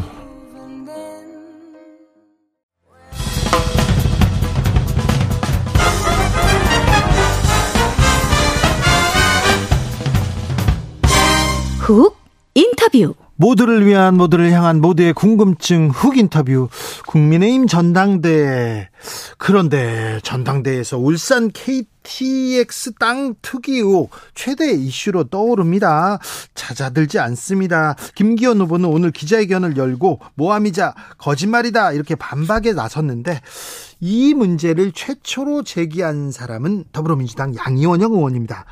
왜 이 의혹을 제기했고 시세 차익이 1800배나 된다는데 그 근거는 뭔지 직접 들어보겠습니다. 양이원영 의원 모셨습니다. 어서 오세요. 네, 안녕하세요. 네. KTX 부동산 투기 의혹 제일 먼저 제기하셨어요. 네. 언제 하셨죠? 이건 2021년 10월 6일 날 첫 기자회견을 했죠. 기자회견을 해서 뭐라고 했습니까? 기자회견을. 그 김기현 당시 원내대표였죠. 네. 원내대표가 KTX 울산역 인근에 네. 토지를 소유하고 있는데 그 토지에 그 도로가 지나가는 계획이 확정이 됐어요. 예. 2007년, 8년, 9년 이 사이에. 네. 근데 그게 비정상적으로 휘어서 이렇게 지나가는 거예요. 갑자기 가야 될 길이, 직진으로 가야 될 길이 휘어갔다고요? 네네. 이거 보시면. 네. 어디로 보여드려야 되나? 네. 그렇게 보시면 됩니다. 기존 도로거든요. 네. 기존 도로. 자, 네. 직선이네요. 직선으로 이렇게 가야 되나? 이렇게. 네. 근데 그게 이렇게 휘어서 이렇게 내려가요. 아, 많이 휘었네요? 네. 이렇게 휘어서. 네. 근데 여기에 김기현 원내대표의 땅이 그 당시 있었던 거예요. 걸리네요? 네. 그러니까 이렇게 휘지 않으면 걸리지 못하는 네. 그쪽에. 그러네요. 네, 이게 제가 울산시 협력위원이었어요. 아, 네. 그러니까 험지에 이제 기존 의원들이 다 협력위원으로 그렇죠. 이런 저런 걸 민주당에서는 도와주고 네, 네. 네, 협력위원 제도가 있어서 네. 그래서 울산시를 자주 갔죠. 네, 울산에 갔더니 사람들이 다들 네. 김기현 원내대표를 일컬으면서 아니 투기의 신공인데 왜 엄한 사람들을 그렇게 공격하고 그러나. 자, 저 기자회견을 하자마자 김기현 의원이 고발을 했어요. 네네. 어떻게 고발했어요? 명예훼손을, 그러니까 허위 사실로 명예훼손을 한 거다 이렇게. 그래서 조사 받았습니까? 네네, 조사를 서면 조사 받았어요. 조사 받았는데 네. 어떻게 됐습니까? 무혐의 처분 받았죠. 무혐의 처분? 네네. 네. 네. 뭐 명예훼손이라고 보기 어렵다고 하는 취지였던 걸로 저는 기억을 합니다. 그래요? 예. 내용이 좀 의혹을 제기한 게 타당하다 이렇게 보는 건가요? 미뤄 짐작해서 그런 거죠. 네. 거짓이라고 하면은 사실 명예훼손으로 얘기될 수 있는 건데 네. 또 한편으로 김기현 당시 원내대표는 공직자였기 때문에 네. 이 이해충돌 행위가 있었는지에 대해서 국민적 관심사가 분명히 있는 거고 그 네. 건에 대해서 해명을 요구한 거거든요. 네. 이런 의혹이 있다. 예. 그런데 해명하시라고 했는데 해명하지는 않으시고 저를 고발했어요. 고발하신 거죠. 자, 양이원영 의원은 네. 무혐의를 받았다. 네. 자, 어떤 의혹인지 한번 좀 따져보겠습니다. 지금 네네. 국민의힘 전당대회에서 다 울산 KTX 땅 투기 그 얘기만 해서 그 얘기를 좀 물어보겠습니다. 네. 김기현 후보는 일단 민주당식 가짜 뉴스라고 기자회견을 열었습니다. 오늘 기자회견을 열면서 전형적인 모함이다 이렇게 하고 시세 차이에도 1800배 거짓말이다 이렇게 얘기하는데 네. 자, 좀 정리해 보겠습니다. 네. 자, 이 땅을 예전에 김 후보가 얼마에 사신 거예요? 저희는 이제 등기부등본이나 이런 걸 떼서 가격을 확인을 한 건데요. 네. 당시 1998년 당시에 1,097원 정도인 걸로 평당. 그래서 약 3,800만 원 정도로 추정을 합니다. 그렇게 신고를 했어요. 네네. 35,000평 정도를 그렇게 네. 산 걸로 저희가 추정을 하고 있고요. 예. 근데 여기에 아직 도로가 지나진 않았어요. 그때는 없었죠. 아, 지금도 도로가 지나진 않았어요. 도로 노선이 확정된 거예요. 예. 근데 도로가 만약에 개통이 되면 도로 인근 땅이 얼마나 올라가는지를 근처의 땅을 보면 알잖아요. 네. 그래서 그 당시에 거래된 땅을 보니까 평당 이제 한 183만 원에 거래가 됐더라고요. 아, 그 주변 땅은요? 그 주변 땅이. 네. 예. 그래서 그럼 그걸 계산을 해보면 1,800배인 거고 최소 이 정도는 올라갈 거다. 그리고 그 이후에 또 땅값이 더 올라갔으니까 더 올라갈 수도 있죠. 아, 그래요? 예. 더 올라갈 수도 있다. 아무튼 그 맹지 김 후보가 산 맹지입니다. 김 후보가 이 땅을 살 때는 변호사 시절이었어요. 울산시 고문 변호사 시절 때 맹지를 샀어요. 임야를 샀는데 2007년에는 김기현 후보가 그 당시는 국회의원이었습니다. 네네. 국토위 직영이었던 걸로 알고 있어요. 그래요? 네, 국토위도 하셨고 직영이도 하셨고요. 네. 네. 그런데 그 2007년에 역세권 도로가 난다. 이게 하필이면 김 후보 소유의 그 맹지 임야를 지난다. 직선으로 가야 되는데 지금 커브로 이렇게. 그러니까 직선으로 가는 그 처음에는 보통 노선을 정할 때 공무원들이 그냥 정하지 않아요. 예? 그럼 용역을 주거든요. 네네. 그러면 용역 회사가 착수 보고를 합니다. 네. 이때 1안, 2안, 3안 이 빨간색이 김기현 땅이에요. 자, 저 보세요. 제가 들을게요. 자, 보이십니까? 이 빨간 땅이 김기현 후보의 땅인데, 자, 1안이 어디라고요? 그 직선. 네. 직선이고요. 네. 그다음에 두 번째가 2안. 네. 여기 보면 1안, 2안, 3안. 아, 네. 1안, 2안, 3안. 네. 아무튼 1안은 김기현 후보 땅을 멀찍이 지나갑니다. 지나가는데 이 1안이 틀어져가지고 2안도 멀고요, 3안도 멀어요. 그런데 2007년에 8월 달에 착수 보고할 때는 전혀 2007년 8월에는 2안은 이렇게 멀리 가고 2안은 더 멀리, 3안은 더 멀었는데 자, 몇 달 10월 달에 8월에서는 이랬는데 10월 달에 이 도로가 갑자기 의견을 듣고 나서 갑자기 옆으로 갑니다. 예. 그리고 더 휘죠. 그리고 나중엔 더 휘어요. 그래서 김기현 후보는 땅을 이렇게 대한노선이 지나간다 이거죠. 네. 그러더니 예. 결국 맨 마지막에 결국에 이렇게 됩니까? 완전히 이렇게 됐네요. 네. 완전히 커브가 됐네. 그 빨간색이 기본 예. 노선이 돼버려요. 원래는 직선 이 점선으로 네네. 직선으로 멀리 가야 되는데 이렇게 돌아가는 거예요. 커브잖아 이거는. 자, 유튜브 보이시는 분들은 좀 이해가 됐을 텐데 1안 2안 3안이 원래 김기현 후보 땅에선 멀찍이 가는데 갑자기 커브가 돼가지고 김기현 후보 땅을 질러갑니다. 그게 지금 의혹의 핵심이라는 거죠. 첫 번째 의혹은 네. 울산시 고문 변호사 할 때 예. 내부 정보를 이용해서 그 땅을 구매한 게 아니냐. 예. 그러니까 첫 번째 의혹이고요. 예. 두 번째 의혹은 국민의힘 당시는 이제 한나라당 국회의원일 당시에 같은 당 소속의 시장에게 네. 뭐 어떤 영향력을 미칠 수 있는 지위 위치에 있었으니까 네. 그때 어떤 영향력을 미쳐서 도로 노선이 바뀐 게 아니냐. 이게 두 가지 의혹인 거죠. 네. 김 후보는 오늘도 기자회견을 열어서 터무니없다 이렇게 얘기했는데 지금 공시지가 그 아파트 공시지가도 얘기하고 뭐 다른 얘기도 합니다. 그래서 1800배는 아니다. 근데 아니 도로가 나면 그렇다고요. 도로 나면 노선이 그렇게 확정이 된 게 휘어서 지금도 진행 중인 사건이에요. 이거는. 그럼 도로가 났으면 지금 올라가기 시작할 거 아니에요. 그러니까 현재 지금 한 20만 원까지 올라간 것 같은데요. 그 주변이. 네. 네. 1,000원이 벌써 한 몇만 원대에서 한 20만 원까지 캠프에서 그렇게 얘기하신 거 아닌가 싶은데. 자, 지금 오늘 김기현 후보가 자, 부지 주변 시세에 대해서 질문이 있었어요. 네. 이렇게 말씀하셨습니다. 공신력 있게 말하기 어렵지만 아파트 옆 임야 거래가 20만 원이었으니 아무리 높아도 절반 이하일 것이다.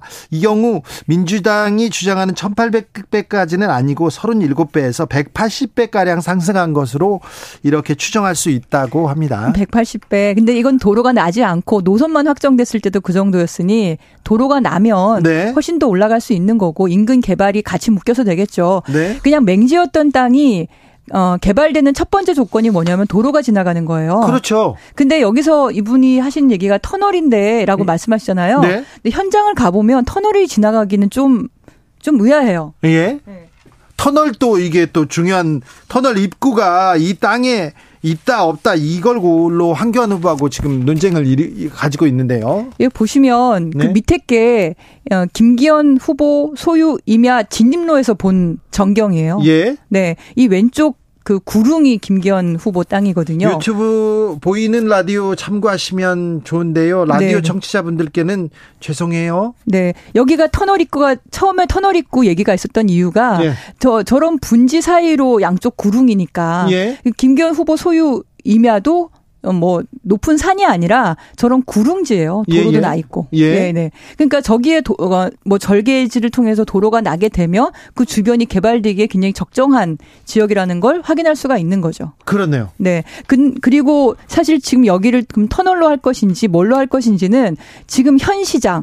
지금 국민의힘 소속의 현 시장이 상세 설계 용역을 했어요. 예. 네, 그 결과에 따라서 결정이 될 겁니다. 그러네요. 네. 그러니까 여전히 진행 중인 사건이고요. 네. 그러니 저는 1800배는 최소가 아닐까. 앞으로 개발된다면 도로가 뚫리고 한다면 최소 1800배다. 그러니까 도로가 앞으로 날 거니까 저기에. 네. 근데 만약에 터널을 나게 되면은 달라질 텐데 네. 터널 되기에는 그냥 보시기에도 좀 네. 그렇지 않나요? 네네, 네. 조금 이거는 가능성은 그렇게 높지 않은 것 같은데요. 그러니까 실시 설계 용역을 봐야 되는 거고요. 네. 그리고 억울하시면 저는 네. 뭐 90%에 사가라, 95%에 사가라 그러시는데 네.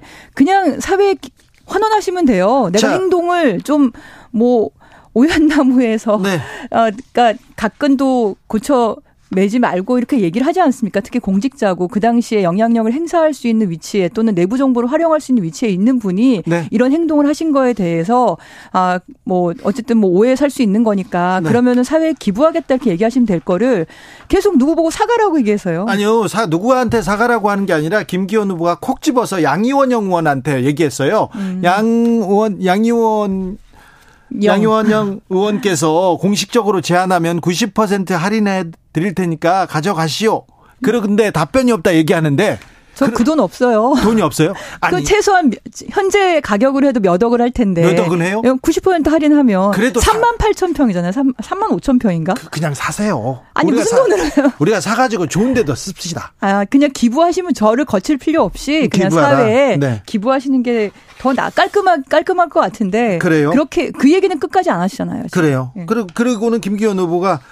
참 양이원영 후보가 이 의혹 제기한 다음에 민주당이 복당했다 막 이런 얘기도 하더라고요. 저는 그 전에 저희 어머니 건 때문이었거든요. 네. 어머니의 투기 때문에 그런 거였는데 투기성 투자 때문에. 근데 기획부동산에 사기 당하신 거였고 그건 두 차례에 저는 경찰 수사를 다 받은 거였어요. 그래서 이미 복당 신청은 그 전부터 해서 복당이 되기로 결정되어 있는 상태였습니다. 저는 10월 8일 날 복당을 했습니다. 그래서 그런 상태에서 이걸 얘기한다는 건 말이 안 되는 거죠. 네. 자, 김기현 후보가 자기는 이 연결도로 도로 노선 이렇게 비틀거나 휘게 만든 적이 없다. 비튼 일이 없는데 증명하라면 증명이 어떻게 가능하냐 이렇게 반박합니다. 터널이 아닌 일반 도로 건설은 불가능하고 지하 터널을 만들어진다는 거 시세 차익을 위해서 도로 계획 변경했다는 주장도 논리에 맞지 않다. 이렇게 김 후보는 말하는데 이 주장은 어떻게 들으셨습니까? 아니 그래서 계속 제가 드리는 얘기예요. 본인의 위치가 내부 정보를 활용할 수 있는 울산광역시 고문 변호사였고 네. 그리고 국회의원이었고 예. 남구울 국회의원이었고 그 당시 울산시장이 또 남구울 국회의원이 되고 또 본인이 울산시장이 돼요. 그렇게 자리바꿈하는 사이에 그 울산시에 어떤 영향력을 미치지 않았는지에 대해서 해명을 하시라고 말씀을 드리는 겁니다. 그리고 그렇죠. 그게 억울하시면 네. 이런 투기 의혹을 받는 거를 깨끗하게 사회에 기부하시면 되는 거예요. 네, 34,920평의 땅을 시 고문 변호사가 이렇게 산다. 그리고 시장이 된다. 그리고 국토위원이 된다. 그리고 또 국회의원으로서 영향력을 이해충돌 얘기가 나올 수밖에 없는데. 아니 그러니까요. 이해충돌을 얘기가 나올 수밖에 없는 공직자로서 저는 환경단체 활동가였는데 내부 정보를 이용해서 어머니 땅 투기하게 도왔다고 저를 고발을 했어요. 국민의힘에서. 그래서 저는 경찰 조사를 받은 거고요. 근데 네. 김기현 후보는 경찰 조사 한 번 안 받았잖아요. 네. 해명도 제대로 하지 않으신 거고. 네. 그러니까 저는 그럼 조사를 받으시든지 이 땅을 계속 갖고 계시고 싶으시면 네. 아니면 사회에 기부하시든지 제대로 해명을 하시든지. 9946님께서 땅값도 1,800배나 오르고 퇴직금도 50억이나 주고 돈 벌기 참 쉬운데 우리는 왜 이렇게 돈 벌기 이리도 어려운지요. 네, 힘든지요. 네, 그런데 50억이 그게 되나요? 네, 아버지가 네, 그 참. 그리고 저는 김기현 지금 후보가 네. 뭐 39건 영장 받아 탈탈 털렸다 이렇게 얘기하시는데. 그 얘기 물어볼게요. 예. 자. 김기현 후보가 계속해서 문재인 정권 시절에 다 수사받았다. 저를 죽이려고 영장 청구 36건 하면서 39번 했다. 사타치 뒤졌지만 아무것도 안 나왔다. 그 당시에는 민주당 송철호 전 울산시장 시절이다. 이 얘기하는데. 근데 이 건은 김기현 후보가 단 한 번도 수사를 받거나 입건이 되거나 압수수색을 받는 적은 없어요. 그럼 다 측근, 네. 형제들, 비리 의혹들이 있어서 왜냐하면 김기현 후보가 울산시장, 네. 울산에서 유력한 정치인이었잖아요. 그렇죠. 예. 그런데 어떤 인허가권에 충분히 영향력을 행사하거나 직접 인허가권을 행사할 수 있는 사람이었어요. 예. 아파트 개발 사업권 가지고 그 형님하고 동생 사이에 하여튼 복잡한 일들이 있습니다. 네, 그래서 다른 사건이죠. 네, 다른 사건이죠. 완전 다른 사건 가지고 CCTV 압수수색한 거 그런 걸 다 모아서 특히나 동생분은 뭐 수배에 대해서 도망가시 다니기도 하시고 신용불량 되신 다음에 그거를 또 현금을 CD에 넣는 장면이 CCTV에 포착되기도 하고 그건 다른 건이에요. 그런 것들 완전 네. 다른 다른 얘기들인데 그걸 이 KTX 입건하고 연결시켜서 지금 어물쩍 넘어가려고 그러세요. 지금 KTX 땅 투기 의혹 관련해서 김기현 후보는 수사를 받은 적이 없습니까? 없어요. 네. 이것 말고도 주변의 측근이나 아니면 형제들 이런 비리들이 한두 가지 의혹이 없어요. 그러니까 의혹이 굉장히 많거든요. 네. 한두 가지가 아닙니다. 그런데 그 모든 건에 대해서 딱 김기현 후보 임금만 가면 압수수색 영장이 그냥 유야무야 돼버리는 거예요. 네. 네. 판사 출신이시죠? 이 지역의 향판이시죠? 네, 판사 지역 출신. 향판. 아, 자, KTX 땅 투기 의혹 관련해서는 김기현 의원은 전혀 수사를 받은 적이 없다. 대신 양이원영은 수사를 받았는데 무혐의 받았다. 여기까지 이건 맞지요? 네, 맞습니다. 김상용님께서 땅 사둔 게 죄라는 게 아니고요. 권력자로 실세로 있을 때 입김을 넣어서 자기 입속을 자기 배 채우기를 한 게 나쁜 거지요. 얘기했는데 아니 지금. 나쁘다고 얘기하는 거 아닙니다. 의혹이 있는데 좀 해명해달라. 1차에서는 분명히 멀찍이 가는 길, 김기현 후보 땅하고는 전혀 상관이 없었는데 이게 자꾸 용역을 거치면서 자꾸 바뀌는데 지나갑니다. 이거는 보고를 거치면서 울산시한테 보고를 하면 할수록 김기현 후보가 있는 땅으로 노선이 비정상적으로 휘어서 간다는 거예요. 예. 예. 근데 그 착수 보고, 그러니까 중간 보고 내용에는 왜 그런지에 대한 설명이 없어요. 그래요. 심지어 산림 훼손이 과다하다 글로 가면 이런 표현들은 있어요. 그래요. 네. 오히려 바꾸면 김기현 후보 땅으로 가면 산림훼손된다. 네, 산림훼손이 과다하다 이런 표현들이 있습니다. 오히려 바꾸면, 네. 아, 네, 좀 무리하게 바꿨다 이런 지적이 나올 수도 있네요. 환경단체에서 주장하는 게 이거군요. 아니, 이제 좀 명확해졌어요. 이 건은 너무나 울산시 내에서 소문이 파다해서 다들 알고 있는 건인데요. 네. 저는 뭐가 결정적으로 제가 기자회견하게 계기가 뭐냐면 아니 왜 휘었을까? 그 궁금하잖아요. 근데 그거를 공무원들이 그렇게 휘게 만들진 않았을 거라고요. 예? 그러면 어딘가에 그 근거 자료가 있을 거다 싶어서 송철호 시장 있을 때 이 말씀을 드렸어요. 근데 송철호 시장도 잘 모르시더라고요. 네. 그래서 공무원들한테 물어가지고 관련 자료를 요청했는데 다들 뭐 전자문서는 없다는 거예요. 그래서 그 시청 지하를 다 뒤졌어요. 아, 그러셨어요? 뒤져서 이 착수 보고 중간 보고 최종 보고 이걸 입수를 하게 된 거죠. 네. 그걸 보니까 휜 과정이 보이잖아요. 아, 그러네요. 좀 휘었네요. 김기현 후보 울산 KTX 역세권 땅 의혹 규명을 위해서 민주당도 나서기로 했습니다. 진상조사단을 꾸린다고 하는데 멀리에서 어떤 쟁점 놓치지 않기 위해서 이렇게 접근하실 예정입니까? 지금 김기현 후보께서 계속 이제 그 앞뒤가 맞지 않는 그런 변명만 일삼고 계시니까 어쨌든 당대표가 되시면 우리 당으로 여러 가지 협력도 하고 이렇게 논의를 해야 되는데 또 이것 때문에 계속 문제가 생길 수 있잖아요. 네. 그래서 그걸 깨끗하게 털고 가시라 이런 차원에서 저는 계속 말씀을 드리고 있고 당 차원에서도 그런 뭐 조사단 얘기를 하시는 것 같습니다. 네, 알겠습니다.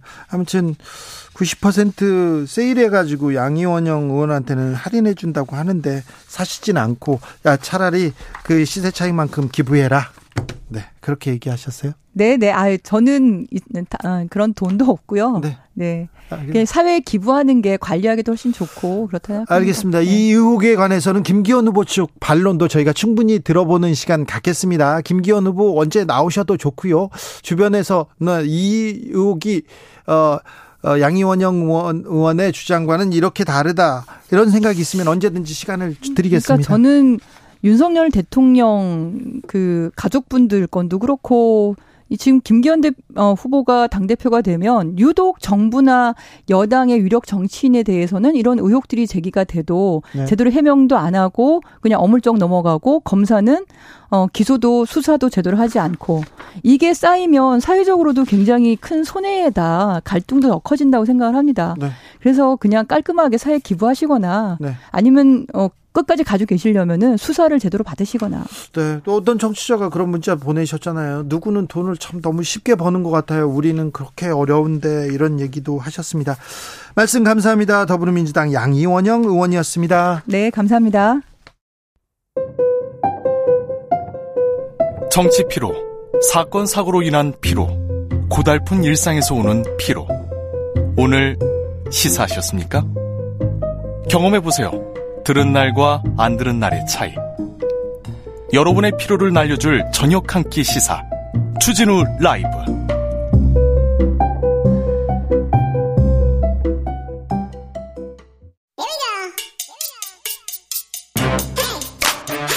뉴스를 향한 진지한 고민, 기자들의 수다. 라이브 기자실을 찾은 오늘의 기자는 한겨레 오연서 기자입니다. 어서 오세요. 안녕하세요. 오늘은 어떤 이야기 해볼까요? 네, 내일 드디어 이제 본회의가 열리고요. 네. 여기서 이재명 대표 체포동의안이 보고가 되는 날입니다. 네. 그리고 이제 27일에 이걸 표결에 붙일 거고요. 네. 하루 앞두고 이재명 대표가 이제 기자간담회를 열어서 좀 센 수위의 말들을 이제 쏟아냈는데요. 네. 법치의 탈을 쓰는 사법 사냥이 일상화돼가는 폭력의 시대, 이렇게 윤석열 정부와 검찰을 강하게 비판을 했습니다. 폭력의 시대. 예, 1시간 정도 이 구속영장의 부당성에 대해서 호소를 했는데, 사실 이제 구속영장 청구한 뒤 이 시점에 이제 당 지지율이 많이 떨어졌다는 뉴스가 많이 나왔잖아요. 네. 안팎에서 이제 위기의식이 고조되다 보니까 본인이 이렇게 직접 나와서 민심 수습에 직접 뛰어든 거다, 이런 해석이 나오고 있습니다. 어제도 그렇고 오늘도 그랬고 또 거센 말을 쏟아냈습니다. 네. 그런데 표결해도 부결될 가능성이 매우 높아 보입니다. 네, 여야 다 그렇게 전망을 하고 있고요. 예. 특히나 이제 민주당 의총에서 부결로, 당론은 아니지만 이제 부결로 뜻을 모았다 보니까 부결로 뭐 끝날 가능성이 가장 높고요. 근데 이제 그 이후가 이제 문제인 거죠. 왜냐면 이제 검찰은 어떻게 해서든 구속영장을 쪼개기로 계속 청구할 그런 이제 조짐을 보이고 있기 때문에, 그럼 그 이후에도 계속 이렇게 임시국회 열어서 부결시킬 거냐, 이런 목소리가 당내에서도 좀 나오고 있습니다. 자, 그런데요, 이재명이 입을 열면 한동훈이 나옵니다. 오늘도 기자회견, 그 말 그거 판사 앞에서 해라 이렇게 얘기하던데, 한동훈 장관의 입에 좀 뭐 관심이 쏠립니다. 네, 한동훈 장관이 왜냐하면 27일 표결하기 전에 이제 안건 설명이라는 거를 법무부 장관으로서 해야 되거든요. 네. 그때도 과연 그 작년 12월에 노웅래 의원 체포동의안 설명할 때처럼 피의 사실 막 공표해 가면서 이제 세세하게 설명을 할 건지, 이런 거에 대한 좀 관심이 모이고 있는 상황입니다. 그때 한동훈 나서자 민주당 표 결집했다, 이런 얘기도 많았어요. 맞습니다. 그때 5분 30초 동안 설명을 했더라고요. 뭐 노 의원이 직접 돈을 받는 순간에 소리가 녹음된 파일이 있다, 뭐 이런 식으로 좀 굉장히 세세하게 설명을 했었는데, 이번에도 약간 좀 그런 조짐이 좀 보일 수도 있는 게, 오늘 이제 민주당에서 이제 그거 할 때 검사처럼 하지 말라 이런 얘기가 나오다 보니까, 뭐 대충 하라는 취지라면 공감하기 어렵다, 공직자로서 임무 다할 거다, 이렇게 좀 세게 말을 했습니다. 네, 뭐 또 한동훈 말을 아끼는 사람이 아니에요. 그래서 계속 얘기합니다. 그런데요, 네. 진짜 관심사는, 네, 이재명 대표의 체포동의안이 아니에요. 그 이후에 어떤 일이 벌어질까에 대해서 관심인데, 지금 정치권은, 네, 다 국민의힘 경선, 그것도 KTX 울산 땅, 네, 여기에 가 있더라고요. 맞습니다. 워낙 그 당사자인 김기현 후보가 당대표가 될 거다, 이런 전망이 많이 나오다 보니까 더 많이 관심이 가고 있습니다. 네, 양이원영 의원께서 자세히 설명을 했는데, 네, 김기현 의원은 뭐라고 합니까? 오늘 아침에 갑자기 긴급 기자회견 잡아서 측면도 뭐 평면도 갖고 와서 이제 다 설명을 했는데요. 저희가 또 지도를 봤더니, 예, 휘었던데요. 애초 이제 원안에서 이제 휜 건 맞는데, 맞죠? 예, 거기에 이제 김기현 의원이 국회의원 당시였잖아요. 그 이제, 네, 바뀌었을 때가 과연 압력을 행사했느냐, 이게 사실 가장 큰 쟁점인데, 김기현 의원은 이제 그런 증거가 없다, 이런 입장인 거고요. 증거는 없지만 울산시장이 김기현 의원 최측근이던데요. 네, 그때가 이제 박명우 시장이었고요. 네. 오늘 그 기자회견에서 가장 억울함을 호소한 부분은 어떤 거였냐면요, 양이원영 의원이 이제 제기하기도 하셨지만 1800배. 땅값 1800배 오른 거. 네, 뭐라고 합니까?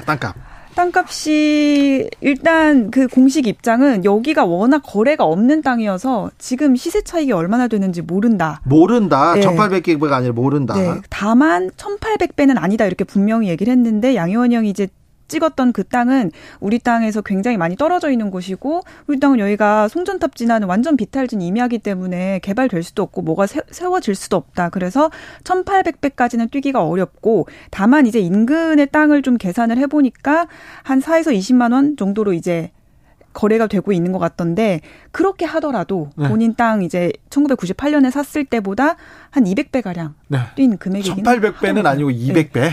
그런 디테일을 좀 수정하는 데는 오늘 기자회견이 좀 의미가 있었던 것 같긴 합니다. 아, 그렇습니다. 디테일에. 네. 네. 네. 왜냐하면 황교안 대표가 이제 1800배를 또 들고 나와서 이제 연설회나 토론회 때마다 공격을 하고 있잖아요. 그리고 터널은 무슨 얘기예요? 터널 얘기. 네. 이제 이 터널은 이제 땅이 비틀어진 그거 네. 관련해서 이제 해명을 하는 과정에서 나오는 건데, 터널이 지나는 곳 자체가 이제 황교안 대표나 이제 민주당 쪽에서 제기하고 있는 그 터널, 우리 땅 이제 터널 입구다 뭐 이런 주장이 있는데, 우리 땅은 터널 입구가 아니고 완전히 터널이 다 그 내 땅 밑으로 지나가는 이제 그 위치다. 그래서 그 주장은 이제 틀린 거고, 특히나 이 땅이 뭐 터널을 밑으로 뚫고 지나가게 하는데 땅 주인이 그거에 이제 로비를 하겠냐, 이런 식으로 말이 안 되는 주장이다, 이렇게 좀 해명을 하고 있습니다. 자, 그런데요, 김기현 후보가 그 지금 급한 상황, 그 중요한 상황에 그 시간을 쪼개서 기자회견을 한 걸 보면 급하긴 급했네요. 워낙 이제 이 주장, 이 의혹이 제기될 때마다 다른 후보들이 합세해서 같이 공격을 하다 보니까 좀 수세에 몰렸다라는 판단을 한 것 같습니다. 그리고 이제 당대표가 될 가능성이 좀 높긴 하잖아요. 네. 당대표 이후에 이제 민주당에서 이걸로 계속 공격을 하면 또 총선까지도 이게 또 계속 리스크가 될 수 있기 때문에 네. 그런 점까지도 좀 염두에 두고 조기 진화를 하기 위해서 오늘 기자회견 열었다, 이런 해석이 나오고 근데 있습니다. 근데 조기 진화가 되지 않을 경우 네. 불똥은 더 커지는 게 이 정치권의 속설인데, 쟁점이 다 해소됐습니까? 이번에 나와서 김기현 후보가 입을 열면 아 그렇구나 끄덕끄덕하고 끝나야 되는데 그렇습니까? 네. 뭐 아직 사실 많이 남아있는 쟁점들이 좀 있기는 합니다. 일단 그 아까 말씀하셨던 도로계획이 이제 부지, 그 김기현 의원 쪽 부지로 이제 틀어진 거 관련해서는 틀어졌잖아요. 안 틀어졌다. 빚은 일이 없는, 내가 이제 빚은 게 아닌데 어떻게 증명할 수 있겠냐. 본인은 여기 압력을 행한 적이 없다. 이렇게 계속 반박을 하고 있는 거고요. 본인이 비튼 적은 없지만 비틀어졌잖아요. 그렇죠. 지금.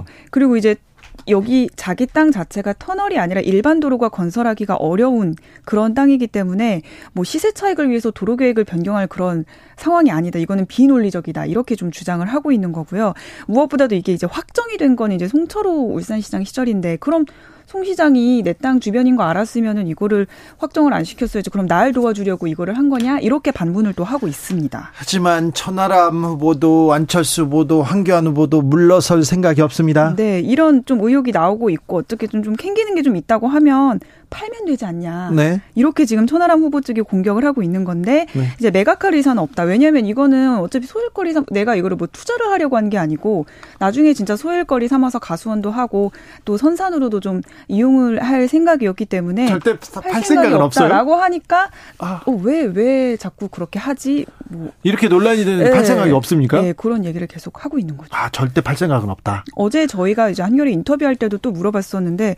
내가 이게 뭐 불법이 있는 것도 아니고 뭐 문제가 될 만한 게 없는데 내가 왜 이걸 팔아야 되냐, 계속 이렇게 입장을 얘기하고 있어서 뭔가 조금 더 해볼 필요가 있다라는 게 이제 저희 기자들의 생각입니다. 그래요? 네, 많이들 이제 붙어서 좀 취재를 하고 있는 중이고요. 네. 오늘 여기를 다녀온 기자들도 굉장히 많고요. 네. 뭐 이준석 대표도 오늘 가서 뭐 사진도 찍고 했더라고요. 네. 그래서 앞으로 이거에 대한 이제 뭐 의혹 제기는 계속 나오지 않을까라는 생각이 듭니다. 네, 아직 1,800배, 180배, 200배가 지금 확정된 건 아닙니다.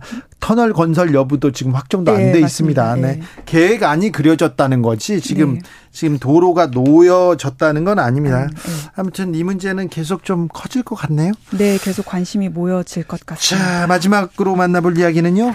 네, 요새 이제 한동안 뉴스에서 이름이 많이 안 보였었는데요. 국민의힘에서도 또 대표적인 윤핵관 의원인 권성동 의원이 행보를 하기 시작을 했습니다. 네, 한동안 조용했었는데. 네, 합동연설회가 오늘 그 권성동 의원의 지역구인 강원도에서 열렸는데요. 참석을 하느냐 마느냐 두고 관심이 좀 모였는데 참석을 했더라고요. 네. 사실 보니까 권성동 의원이 지난달 5일에 이제 당대표 경선 불출마 선언을 했더라고요. 네. 한 달 정도 됐는데 그 이후에는 전당대회 관련한 공식 행사에 참여를 전혀 안 했었거든요. 중립 스탠스였다가 지난 이제 20일에 권성동 의원이 주최한 행사에 이제 김기현 의원이 유일하게 참석을 하면서 권김연대, 김권연대로 가는 거냐라고 하는 해석도 나오기도 했습니다. 예. 권성동 의원이 그래서 이날 기자들이 많이 질문을 하다 보니까 끝까지 이제 어떤 후보를 지지하느냐라는 얘기는 안 했지, 지지한다는 얘기는 안 했지만 마음속에 지지하는 후보는 있다 이렇게 얘기를 해서 사실상 어쨌든 친윤계이기도 하니 김기현 의원의 물밑에서 계속 그렇겠죠. 막판에 좀 돕지 않을까라는 해석이 더 강하게 나오고 있고요. 네. 실제로 김기현 의원 쪽에서도 이제 막판에 지지세를 모아야 되기 때문에 권성동 의원 쪽에 계속 러브콜을 보내고 있는 걸로 보이고 있습니다. 김기현 후보가 또 장제원처럼 훌륭한 사람이 어딨냐 이렇게 얘기했던데 그건 맞습니다. 또 무슨 말입니까? 장제원 의원과 이제 김장연대 계속 유지되고 있는지 이런 것들을 어제 저희가 많이 물어봤었는데요. 뭐 김장연대가 깨질 이유는 없다. 계속해서 유지를 하고 있고 그리고 뭐 사무총장도 안 한다고 했고 당직도 안 맡는다고 했으면 더 훌륭한 의원 아니냐. 뭐 여기서 잠깐 네. 국민의힘 내부에서 네. 장제원처럼 훌륭한 사람이 어딨냐 이렇게 생각하는 사람이 있을까요? 지금 어쨌든 의원들한테는 여론이 이렇게 좋지는 않죠. 장제원 의원이. 근데 또 대놓고 이게 김기현 의원처럼 장제원 의원 정말 훌륭하다라고 말하는 의원들도 친윤계 의원들 중에서는 많지는 않은 것 같습니다. 그죠. 예. 그러니까 말을 하기가 부담스럽겠죠, 당연히. 아니, 그리고 그 전에 지금 보여준 행적이 있는데요. 그렇죠. 예. 네. 훌륭하다. 네. 알겠어요. 잘 네. 알아들었어요. 네. 기자들의 수다 한겨레 오연서 기자였습니다. 감사합니다. 감사합니다. 교통정보센터 다녀올게요. 이현 씨.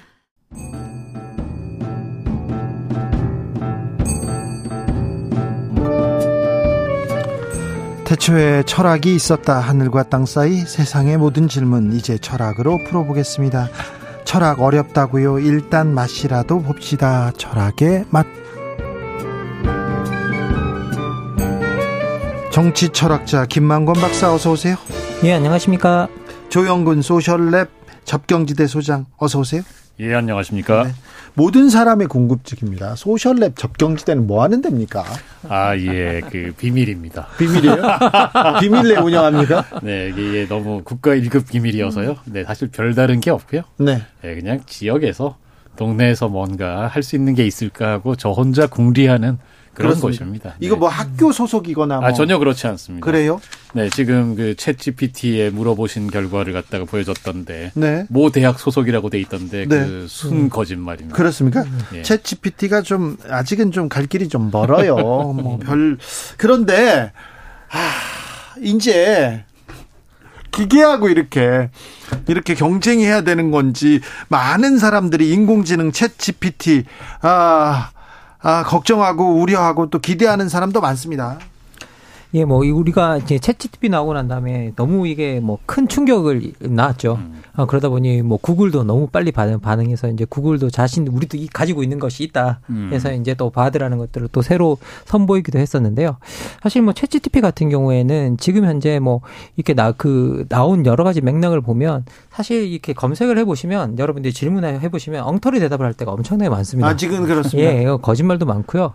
그리고 특히 영어 데이터가 아니라 우리말 데이터 같은 경우에는 아직 많이 축적이 안 돼 있어서 사실 챗GPT가 아주 그럴듯한 거짓말을 꾸며가지고 이제 하고 있는데요. 근데 사실은 챗GPT라고 하는 그 AI의 기능에 맞는 일을 하고 있는 거긴 합니다. 왜냐하면 이 AI는 정확한 정보를 찾아주는 게 사실은 목적이었다기보다는 자연어를 자연스럽게 생성하는 게 훨씬 더 중요한 목적이었던 거기 때문에요. 인간과 대화할 수 있는 게 되게 중요한 목적이었거든요. 그래서 기본적으로 인간과 대화할 수 있다라는 점에서 이제 어떤 거짓말이든 아니든 대화할 수 있다라는 점에서 그 목적 자체는 어떻게 보면 잘 달성해 놓은 모델은 아닌가라는 생각이 듭니다. 예. 그러게 말이에요. 저도 뭐 다 지금 다른 사람들도 해본다고 정신들이 없는데 저도 해보니까 느낌을 한마디로 약하면 입만 열면 거짓말이네 이놈. 아직이요? 예, 약간 그렇습니다. 예. 그런데 제가 작년에 그런 얘기해 여러분께도 한 적이 있는데 챗 GPT를 비롯한 인공 AI 그리고 인공 그림 그리는 거 제가 공부하고 있다 해가지고 제가 강의도 좀 듣고 책도 읽어봤는데요. 읽어봤는데 외국에서는 서양에서는 이미 실용화됐고 어떤 학교에서는 챗GPT를 이걸 막으려고 이렇게 여러 대안도 막고 만들고 있습니다. 예. 아니 뭐 지금 현재 이제 챗GPT가 나오고 그 챗GPT가 뭐 논문도 쓴다. 그리고 챗GPT가 쓴 뭐 논문 요약문 같은 것들을 표절에도 걸리지 않는다. 뭐 그런 식의 어떤 여러 가지 이야기들이 나오면서 사실 학계에 많은 충격을 줬었고요. 그리고 실제로 학생들이 챗GPT를 통해서 과제를 제출했을 때 이것이 표절인지 아닌지를 찾아낼 수 없다라는 이제 그 단점이 이제 발견되면서부터 이제 학계에도 상당히 문제가 됐습니다. 예. 왜냐하면 남의 것을 남이 자기가 하지 않은 것을 자기가 한 것처럼 하는 것 자체가 치팅이거든요. 이게 그렇죠. 이 거짓말이거든요. 그래서 교육의 목적과 가장 상반되는 부분이 있기 때문에 이 부분을 차단하기 위해서 지금 모든 학교들이 신경이 곤두서 있는 건 사실입니다. 교수님, 일단 학생한테 예. 어떤 거에 대해서 연구해봐라, 고민해봐라, 어떤 대안에 대해서 찾아봐라. 이걸 챗GPT에다가 그대로 쳐놨잖아요. 그럼 가장 많은 내용들을 이게 축약하고 분석해주고 이거 좋은 대안이 될 것도 같아요. 골치는 아프시겠지만 교수님 입장으로 이게 제가 한번 저도 직접 써보니까요. 챗GPT가 정확한 정보를 찾아준다기보다는 전체적인 그림이나 아이디어. 그러니까 소위 우리가 브레인스토밍이라고 그러죠. 네. 그래서 뭐 그런 것들을 하기에는 상당히 좋은 기능을 어느 정도는 또 가지고 있습니다. 그래서 우리가 뭔가 어떤 주제가 전체 윤곽이 궁금하다. 그러면 그런 것들을 물어보는 건 좀 괜찮은데요. 특히 오랫동안 역사적으로 축적되어 온 지식일수록 좀 정확하게 대답하는 경향이 있습니다. 그런데 최근의 정보일수록 그리고 축적된 데이터가 작은 어떤 분야일수록 이제 거짓말을 천연덕스럽게 진짜 하거든요. 거짓말 정승태 님이 GPT가 어떻게 거짓말해요. 거짓말 안 해요. 강수현님 거짓말 아니고 오류라고 해주세요. 오류입니다. 아직 한글 한국 정보에 대해서는 굉장히 좀 바삭하다. 그러게요. 근데 뭐 모른다 그러면 될 텐데 너무 천연덕스럽게 막 정보를 생성해내고 제가 저를 물어봤어요. 예. 이제 그냥 물어보니까 좀 오류가 많길래 조금 더 주제를 좁혀서 제가 가장 논문을 많이 쓴 주제에 대해서 예. 사회학자 조형근이 요 쓴 주제에 대해서 쓴 논문을 소개를 좀 해달라고 했더니 아주 그럴듯하게 제가 생전 쓴 적이 없는 논문들을 갖다 여러 편을 막 만들어서. 그래요? 네. 아, 그러네요? 예. 이건 오류가 아니라 거짓말이네요. 네, 그렇죠. 거짓말이죠. 만들어요. 지금 여러 그런 사례들이 뭐 굉장히 많습니다. 김만권 교수는 대한민국 정치 철학자이며 연세대학교 교수로 활동하고 있다. 여기부터 거짓이죠. 한 적이 제가 거기서 그 학생들을 가르친 적은 있었죠. 지금 아니죠. 전혀 아니죠. 네. 예. 미국 할버드 대학에서 석사와 박사학위를. 전혀 그렇지 않습니다. 그렇습니까? 할버드 대학 아닙니까? 할버드 대학은 어딘지를 모르겠고요. 네. 조영근 소장은 서울대학교 사회과학대학 소셜랩 적경지대 소장이다. 이건데 그것도 아니고 거짓말입니다. 자 아직 물어보면 안 됩니다. 아직 오류가 많고요. 좀 정보가 빈약합니다. 그런데 이게 오류라고 보기에는 제가 거짓말이라고 사실 표현했던 게 이유가 뭐냐면 오류라고 보기에는 거짓말 같은 부분들이 되게 많은 게 사실 챗GPT에 따르면 저는 13살 때 첫 책을 썼어요. 아, 그래요? 네, 13살 때 첫 책을 쓴 천재 학자입니다. 아, 그리고 제가 직접 저술하지 않은 책을 한 100권 정도 썼더군요. 그냥 넣어요? 예, 그냥 그런 제목을 지어서 자기가 천연덕스럽게 넣어요. 예, 아주 천연덕스럽게 했습니다. 그래서 이제 문제는 뭐냐면 이게 제가 알기로는 많은 사람 지금 현재 이걸 연구하시는 분들조차도 왜 이런 로직으로 이런 답을 내놓고 있는지에서 정확한 이유를 모르고 있다는 게 핵심이거든요. 예. 그래서 이 부분에 대해서 우리가 좀 경계해야 될 부분은 분명히 있는 것 같아요. 그렇습니다. 우선 조금 전에 나왔던 얘기 중에 특히 교육 현장에서는 지금 이 문제가 아주 심각한 과제로 제기가 돼서 챗GPT로 뭐 레포트 써서 내고 하면 이거 어떻게 잡아낼 거냐. 아마 크게 두 가지 방향이 있는 것 같아요. 하나는 금지시키겠다. 어떻게든 적발을 하고 이렇게 하겠다라고 하는 이런 방향이 하나 있는 거고 또 하나는 어차피 못 막는다. 학생들이 그냥 이걸 잘 활용하게 하는 게 낫고 대신 이제 이걸 그냥 그대로 베낀 건지 아니면은 자기가 뭔가 주도해서 하면서 약간 활용한 건지를 알아내려면 예를 들면 거기 내용에 대해서 교수가 추가 질문을 던지고 그다음에 또 구두 시험을 강화하고 그다음에 또 예를 들면 지금 챗GPT 수준에서는 인용을 막 하는데 거짓 인용도 있지만 인용을 제대로 했더라도 이게 예를 들면 몇 페이지 이런 식으로 못하죠. 네, 그래서 그런 것들을 확인하는 이런 추가적인 절차들을 좀 도입하면 유용한 도구로 쓸 수 있지 않겠느냐 이런 입장도 있습니다. 최근에 소설도 그림도 뭐 계속해서 지금 인공지능이 만들어낸다 이렇게 얘기하는데 어떤 분야는 챗GPT가 굉장히 조금 그 성과를 낼 수도 있다고 봅니다. 저는요 재판을 받을 때마다 판결문을 이렇게 다 이렇게 모아서 차라리 AI가 판결을 하면 잘 받아들일 수 있겠다 이런 생각을 했어요. 근데 저처럼 생각하는 사람들이 적지 않더라고요. 법조인 사이에서도요. 아니 뭐 실제로 이제 저희 그 아마 기억하실 텐데요. 저희들이 뭐 알파고 처음 나왔을 때 그 충격적인 장면을 보고 사실 저희 그 좀 같은 일에 종사하는 사람들과 뭐 법 쪽에 종사하는 사람들끼리 모여서 정치도 법도 이제 AI가 하면 되겠네라는 말을 했을 정도로 처음에 그게 엄청난 충격이었어요. 저희도 기사도 마찬가지예요. 그런데 이게 근본적으로 이제 여러 가지 근데 그 안에 들어가서 생각을 해보면 뭔가 문제가 생기는 거 뭐냐라고 하면 법 같은 것들도 시대를 따라가면서 사실은 판례가 뒤집히기도 하고 같은 사안에 대해서 다르게 판례가 뒤집히기도 하고 그리고 과거에 있던 유죄였던 것들이 무죄가 되기도 하고 과거에는 무죄로 봐왔던 것들이 유죄가 되기도 하는 어떤 시대적 흐름이라는 것들이 있거든요. 근데 결국은 어떤 그런 것들을 바꾸는 거는 하나의 완벽히 뒤집힌 판례들이 만들어내는 건데 이제 과연 과거의 경험을 가지고 과거의 데이터만을 축적한 이 AI가 그런 판단을 할 수 있겠느냐. 저희가 만약에 지금 현재의 법 체계가 사법 체계가 이를테면 유전무죄, 무전유죄다. 힘센 사람들한테는 유리하다. 저희가 이런 문제의식 많이들 갖고 있잖아요. 만약에 그게 사실이라면 기존의 판례들이 그런 것들이에요. AI는 그런 것을 학습하고 거기에 기반한 판결을 내리게 된다라는 것입니다. 아, 또 그렇게 또 그러니까 미국에서 그 판례를 분석해서 저기 재범 예측을 하는 컴파스라고 하는 프로그램을 만들어서 AI죠. 이런 것들로 한 게 있는데 이게 흑인의 재범 가능성을 훨씬 높게 본다라는 거예요. 근데 이게 실제 데이터하고 달랐다라는 것입니다. 이게 왜 그러냐면 기존의 미국이 사실 흑인들이 훨씬 더 많이 검거되잖아요. 실제로 범죄를 얼마나 정말 많이 저지르는가는 또 별개 차원에서 기존의 편견이 AI에 의해서 훨씬 더 강화될 수 있고 무엇보다 사회의 가치 변화라든지 윤리의식의 변화 이런 것에 따른 새로운 판결의 가능성 이런 것들이 AI에서는 불가능하다라는 이런 문제 제기가 있는 거예요. 예. 영화 터미네이터 생각납니다.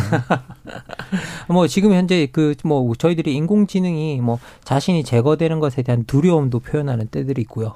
예, 뭐 우리가 실제로 그러고 있기 때문에 인공지능에 정말로 감정이 있느냐 없느냐 여기에 대한 문제들도 자아가 있느냐 없느냐 뭐 여기에 대한 이야기를 하시는 분들도 지금 계시는 거로 알고 있습니다. 그런데 결국은 저는 그것들을 들여다볼 때 저는 인공지능을 걱정하기보다는 결국은 인공지능에 우리가 직접 입력하는 데이터들이 다 인간의 행위와 말에서 나오잖아요.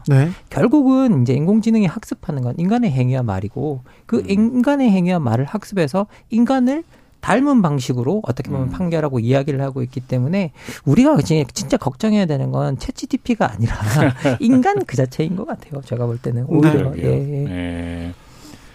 그 사실은 지금 GPT 이제 좀 저희가 결과물들 보면서 깜짝 놀라게 되는 건 사실이죠. 그렇긴 한데 이게 그 언어를 생성시키는 사람의 언어를 흉내내서 단어 순서대로 요 다음에 나오면 제일 요게 그럴듯하겠다 해서 만들어내는 것인데 사실은 우리가 살아가는 실제 인간의 언어 생활이라고 하는 건 그런 식의 언어로만 좁은 의미에서의 언어 기호로만 이루어지는 행위가 아니거든요.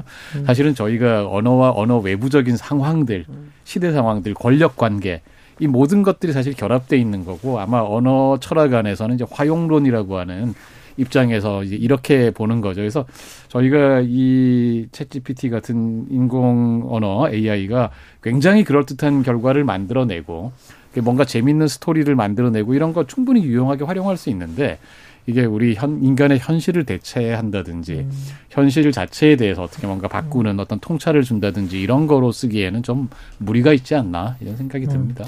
저는 사실 이렇게 이번에 챗GPT도 나오고 구글에서 이제 그 바드라고 하는 자신의 이제 또 언어 모델을 내놨는데요. 근데 여기 들여다보면 저는 바드라고 하는 이게 음유시인을 뜻하잖아요. 근데 이게 구글의 설명을 따라가면 스토리텔러다. 스토리텔러이기 때문에 이렇게 이름을 붙였다라고 이야기를 하고 있거든요. 그러면 뭐냐 챗GPT의 우리가 자기 자연어 생성기 정할 목적은 스토리텔링. 사람들하고 이야기하고 대화하고 나누는 거예요. 이게 사실은 목적이 있다라는 거고. 지금 그 스토리텔링이라는 게 어떻게 보면 정말 양날의 칼인데요. 제가 장난으로 한번 다른 분이 쓰신 게 있어서 저도 한번 해봤어요. 뭐였냐면 조선왕조의 마지막 임금 고종의 맥북 도난 사건에 대해서 알려줘. 네. 하고 제가 한번 질문을 던져봤어요. 그랬더니 예. 아주 천연덕스럽게 고종의 맥북 도난 사건은 대한민국 역사상 굉장히 큰 사건인데 2017년 5월에 일어났대요. 고종은 당시 96세로 병상에 누워 있었는데 네. 이게 본질은 맥북 도난 사건이라기보다는 해킹이었고 개인정보 탈취 사건이라는 점에서 굉장히 문제가 심각했다. 그러면서 이거에 대해서 막 사건을 설명하고 있어요. 진지하게? 네. 네, 아주 진지하게. 네, 그러니까 이게 데이터 오류라고 보기에는 좀 그렇죠. 다른 거예요. 그러네요. 네. 그래서 지금 어떤 분은 지금 실험한 분 중에 어떤 분은 자신이 지금 이번에 며칠 전에 판결이 있었습니다만 베트남 전쟁 당시에 네. 양민을 학살한 사람으로 이렇게 자기를 소개해달라고 그랬더니 이분이 그쪽을 좀 취재를 한 적이 있는데 자기가 베트남 전쟁에서 학살했다고 소개가 되어 있더라는 거예요. 취재했는데? 예. 그래서 아 이게 참 심각하다. 예. 네, 이런 인터넷, 저희가 경계를 해야 될 것 네, 같아요. 인터넷의 바다에도 좀 경계해야 될 잘못된 정보들이 많이 떠다니는데 아직 그렇군요. GPT에게 어디 땅 사야 하냐고 물어보세요. 정승태 님이 얘기하는데 그거 보고 따라가다 큰일 납니다. 고종 따라가라고 하지 않습니까? 고종이 몇 살이고 96이라고요. 96이셨답니다. 네. 2017년에. 아, 자, 그런데도 이 인공지능 대화형 인공지능의 발전은 우리 사회에 엄청난 영향을 미칠 것 같습니다. 아, 그렇죠? 예, 저는 이게 과거에는 우리가 데이터를 본다라는 표현을 썼는데 이제는 저희들이 데이터와 대화하는 시대가 들어온 거죠. 네. 근데 이 데이터와 대화하는 시대가 저는 들어온 게 왜 좀 철학적이고 우리 세계에서 정말 중요하다고 생각하냐면 이게 우리가 21세기를 철학자들은 가장 외로운 세기라고 표현하고 있거든요. 네. 사람들이 외로워지고 있고 그리고 자기가 어렵거나 힘들 때 어떤 털어놓을 말을 할 대상이 없고 그리고 심지어는 그냥 하루 종일 말을 할 대상이 없는 사람들도 많거든요. 그렇기 때문에 이 외로운 세계에 데이터, 이야기할 수 있는 데이터들이 있다라는 것, 그 존재들이 있다라는 것 자체가 어떻게 보면 우리 인간관계 자체를 바꿔놓을 수도 있다라는 생각이 들 때가 있어요. 그래서 우리가 지금 이 대화형 인공지능의 등장 자체를 우리가 살아가는 어떤 이 외로운 세계와 맞춰본다고 한다면 대화형 인공지능은 더욱더 확장되고 퍼져나갈 가능성이 크다라는 생각이 들 때가 많거든요. 그렇습니다. 네. 네네. 그 인공지능의 발전 자체는 막을 길 없는 발전 방향의 하나죠. 뭐 네. 인간은 우리가 사실 두뇌 용량이 제한되어 있잖아요. 그래서 사실은 두뇌 바깥에 많은 외부 장치들을 계속 개발해 왔습니다. 그게 문자고 책이고 도서관이고 이것도 그것의 하나겠죠. 다만 이제 그런 유용함과 동시에 그 가짜 정보, 또 가짜 뉴스 이런 거 심지어 가짜 역사를 만들어낼 수 있는 위험한 도구이기도 할 것 같아요. 그래서 아까 김만권 선생님께서도 말씀하셨지만 결국 이게 현실을 반영하는 것이라 우리 현실에 우리가 좀 더 좀 투명하고 제대로 된 세상을 만드는 게 역시 중요하다 이런 공자님 말씀 같은 결론이 네. 나오네요. 자, 철학의 맛 네. 오늘의 결정적 한마디로 마침표 찍어보겠습니다. 박사님. 인공지능은 인간을 닮습니다. 아, 인간을 고민했으면 좋겠습니다. 그렇죠. 네. 인간을 닮아야 될 때 좋은 점만 닮아야 되는데 예. 아우 나쁜 점 닮을까 그게 걱정입니다. 네. 소장님. 예, 인공지능과 함께 살아가는 세상 저희 함께 더 많은 고민해야 되겠습니다. 네. 그러게요. 더 많은 숙제가 또 앞에 놓인 것 같습니다. 챗GPT에게 선곡을 물어봤어요. 목요일 저녁에 듣기 좋은 노래는 뭐니 이렇게 추천해달라고 했더니 없는 노래를 막 지어내기도 했습니다. 없어요. 없는데 막 야 이거 들어가 이렇게 얘기합니다. 근데 그중에 네, 한 곡입니다. 목요일 저녁 따뜻하고 즐겁게 만들어줄 노래요. 아이유의 블루밍이요 얘기하는데 이 노래 듣고 인사드릴까요? 예. 두 분 감사합니다. 김만권 박사, 조영근 소장이었습니다. 감사합니다. 예, 고맙습니다. 자, 블루밍 들으면서 주진우 라이브는 여기서 물러갑니다. 저는 내일 오후 5시 5분에 돌아오겠습니다. 지금까지 주진우였습니다.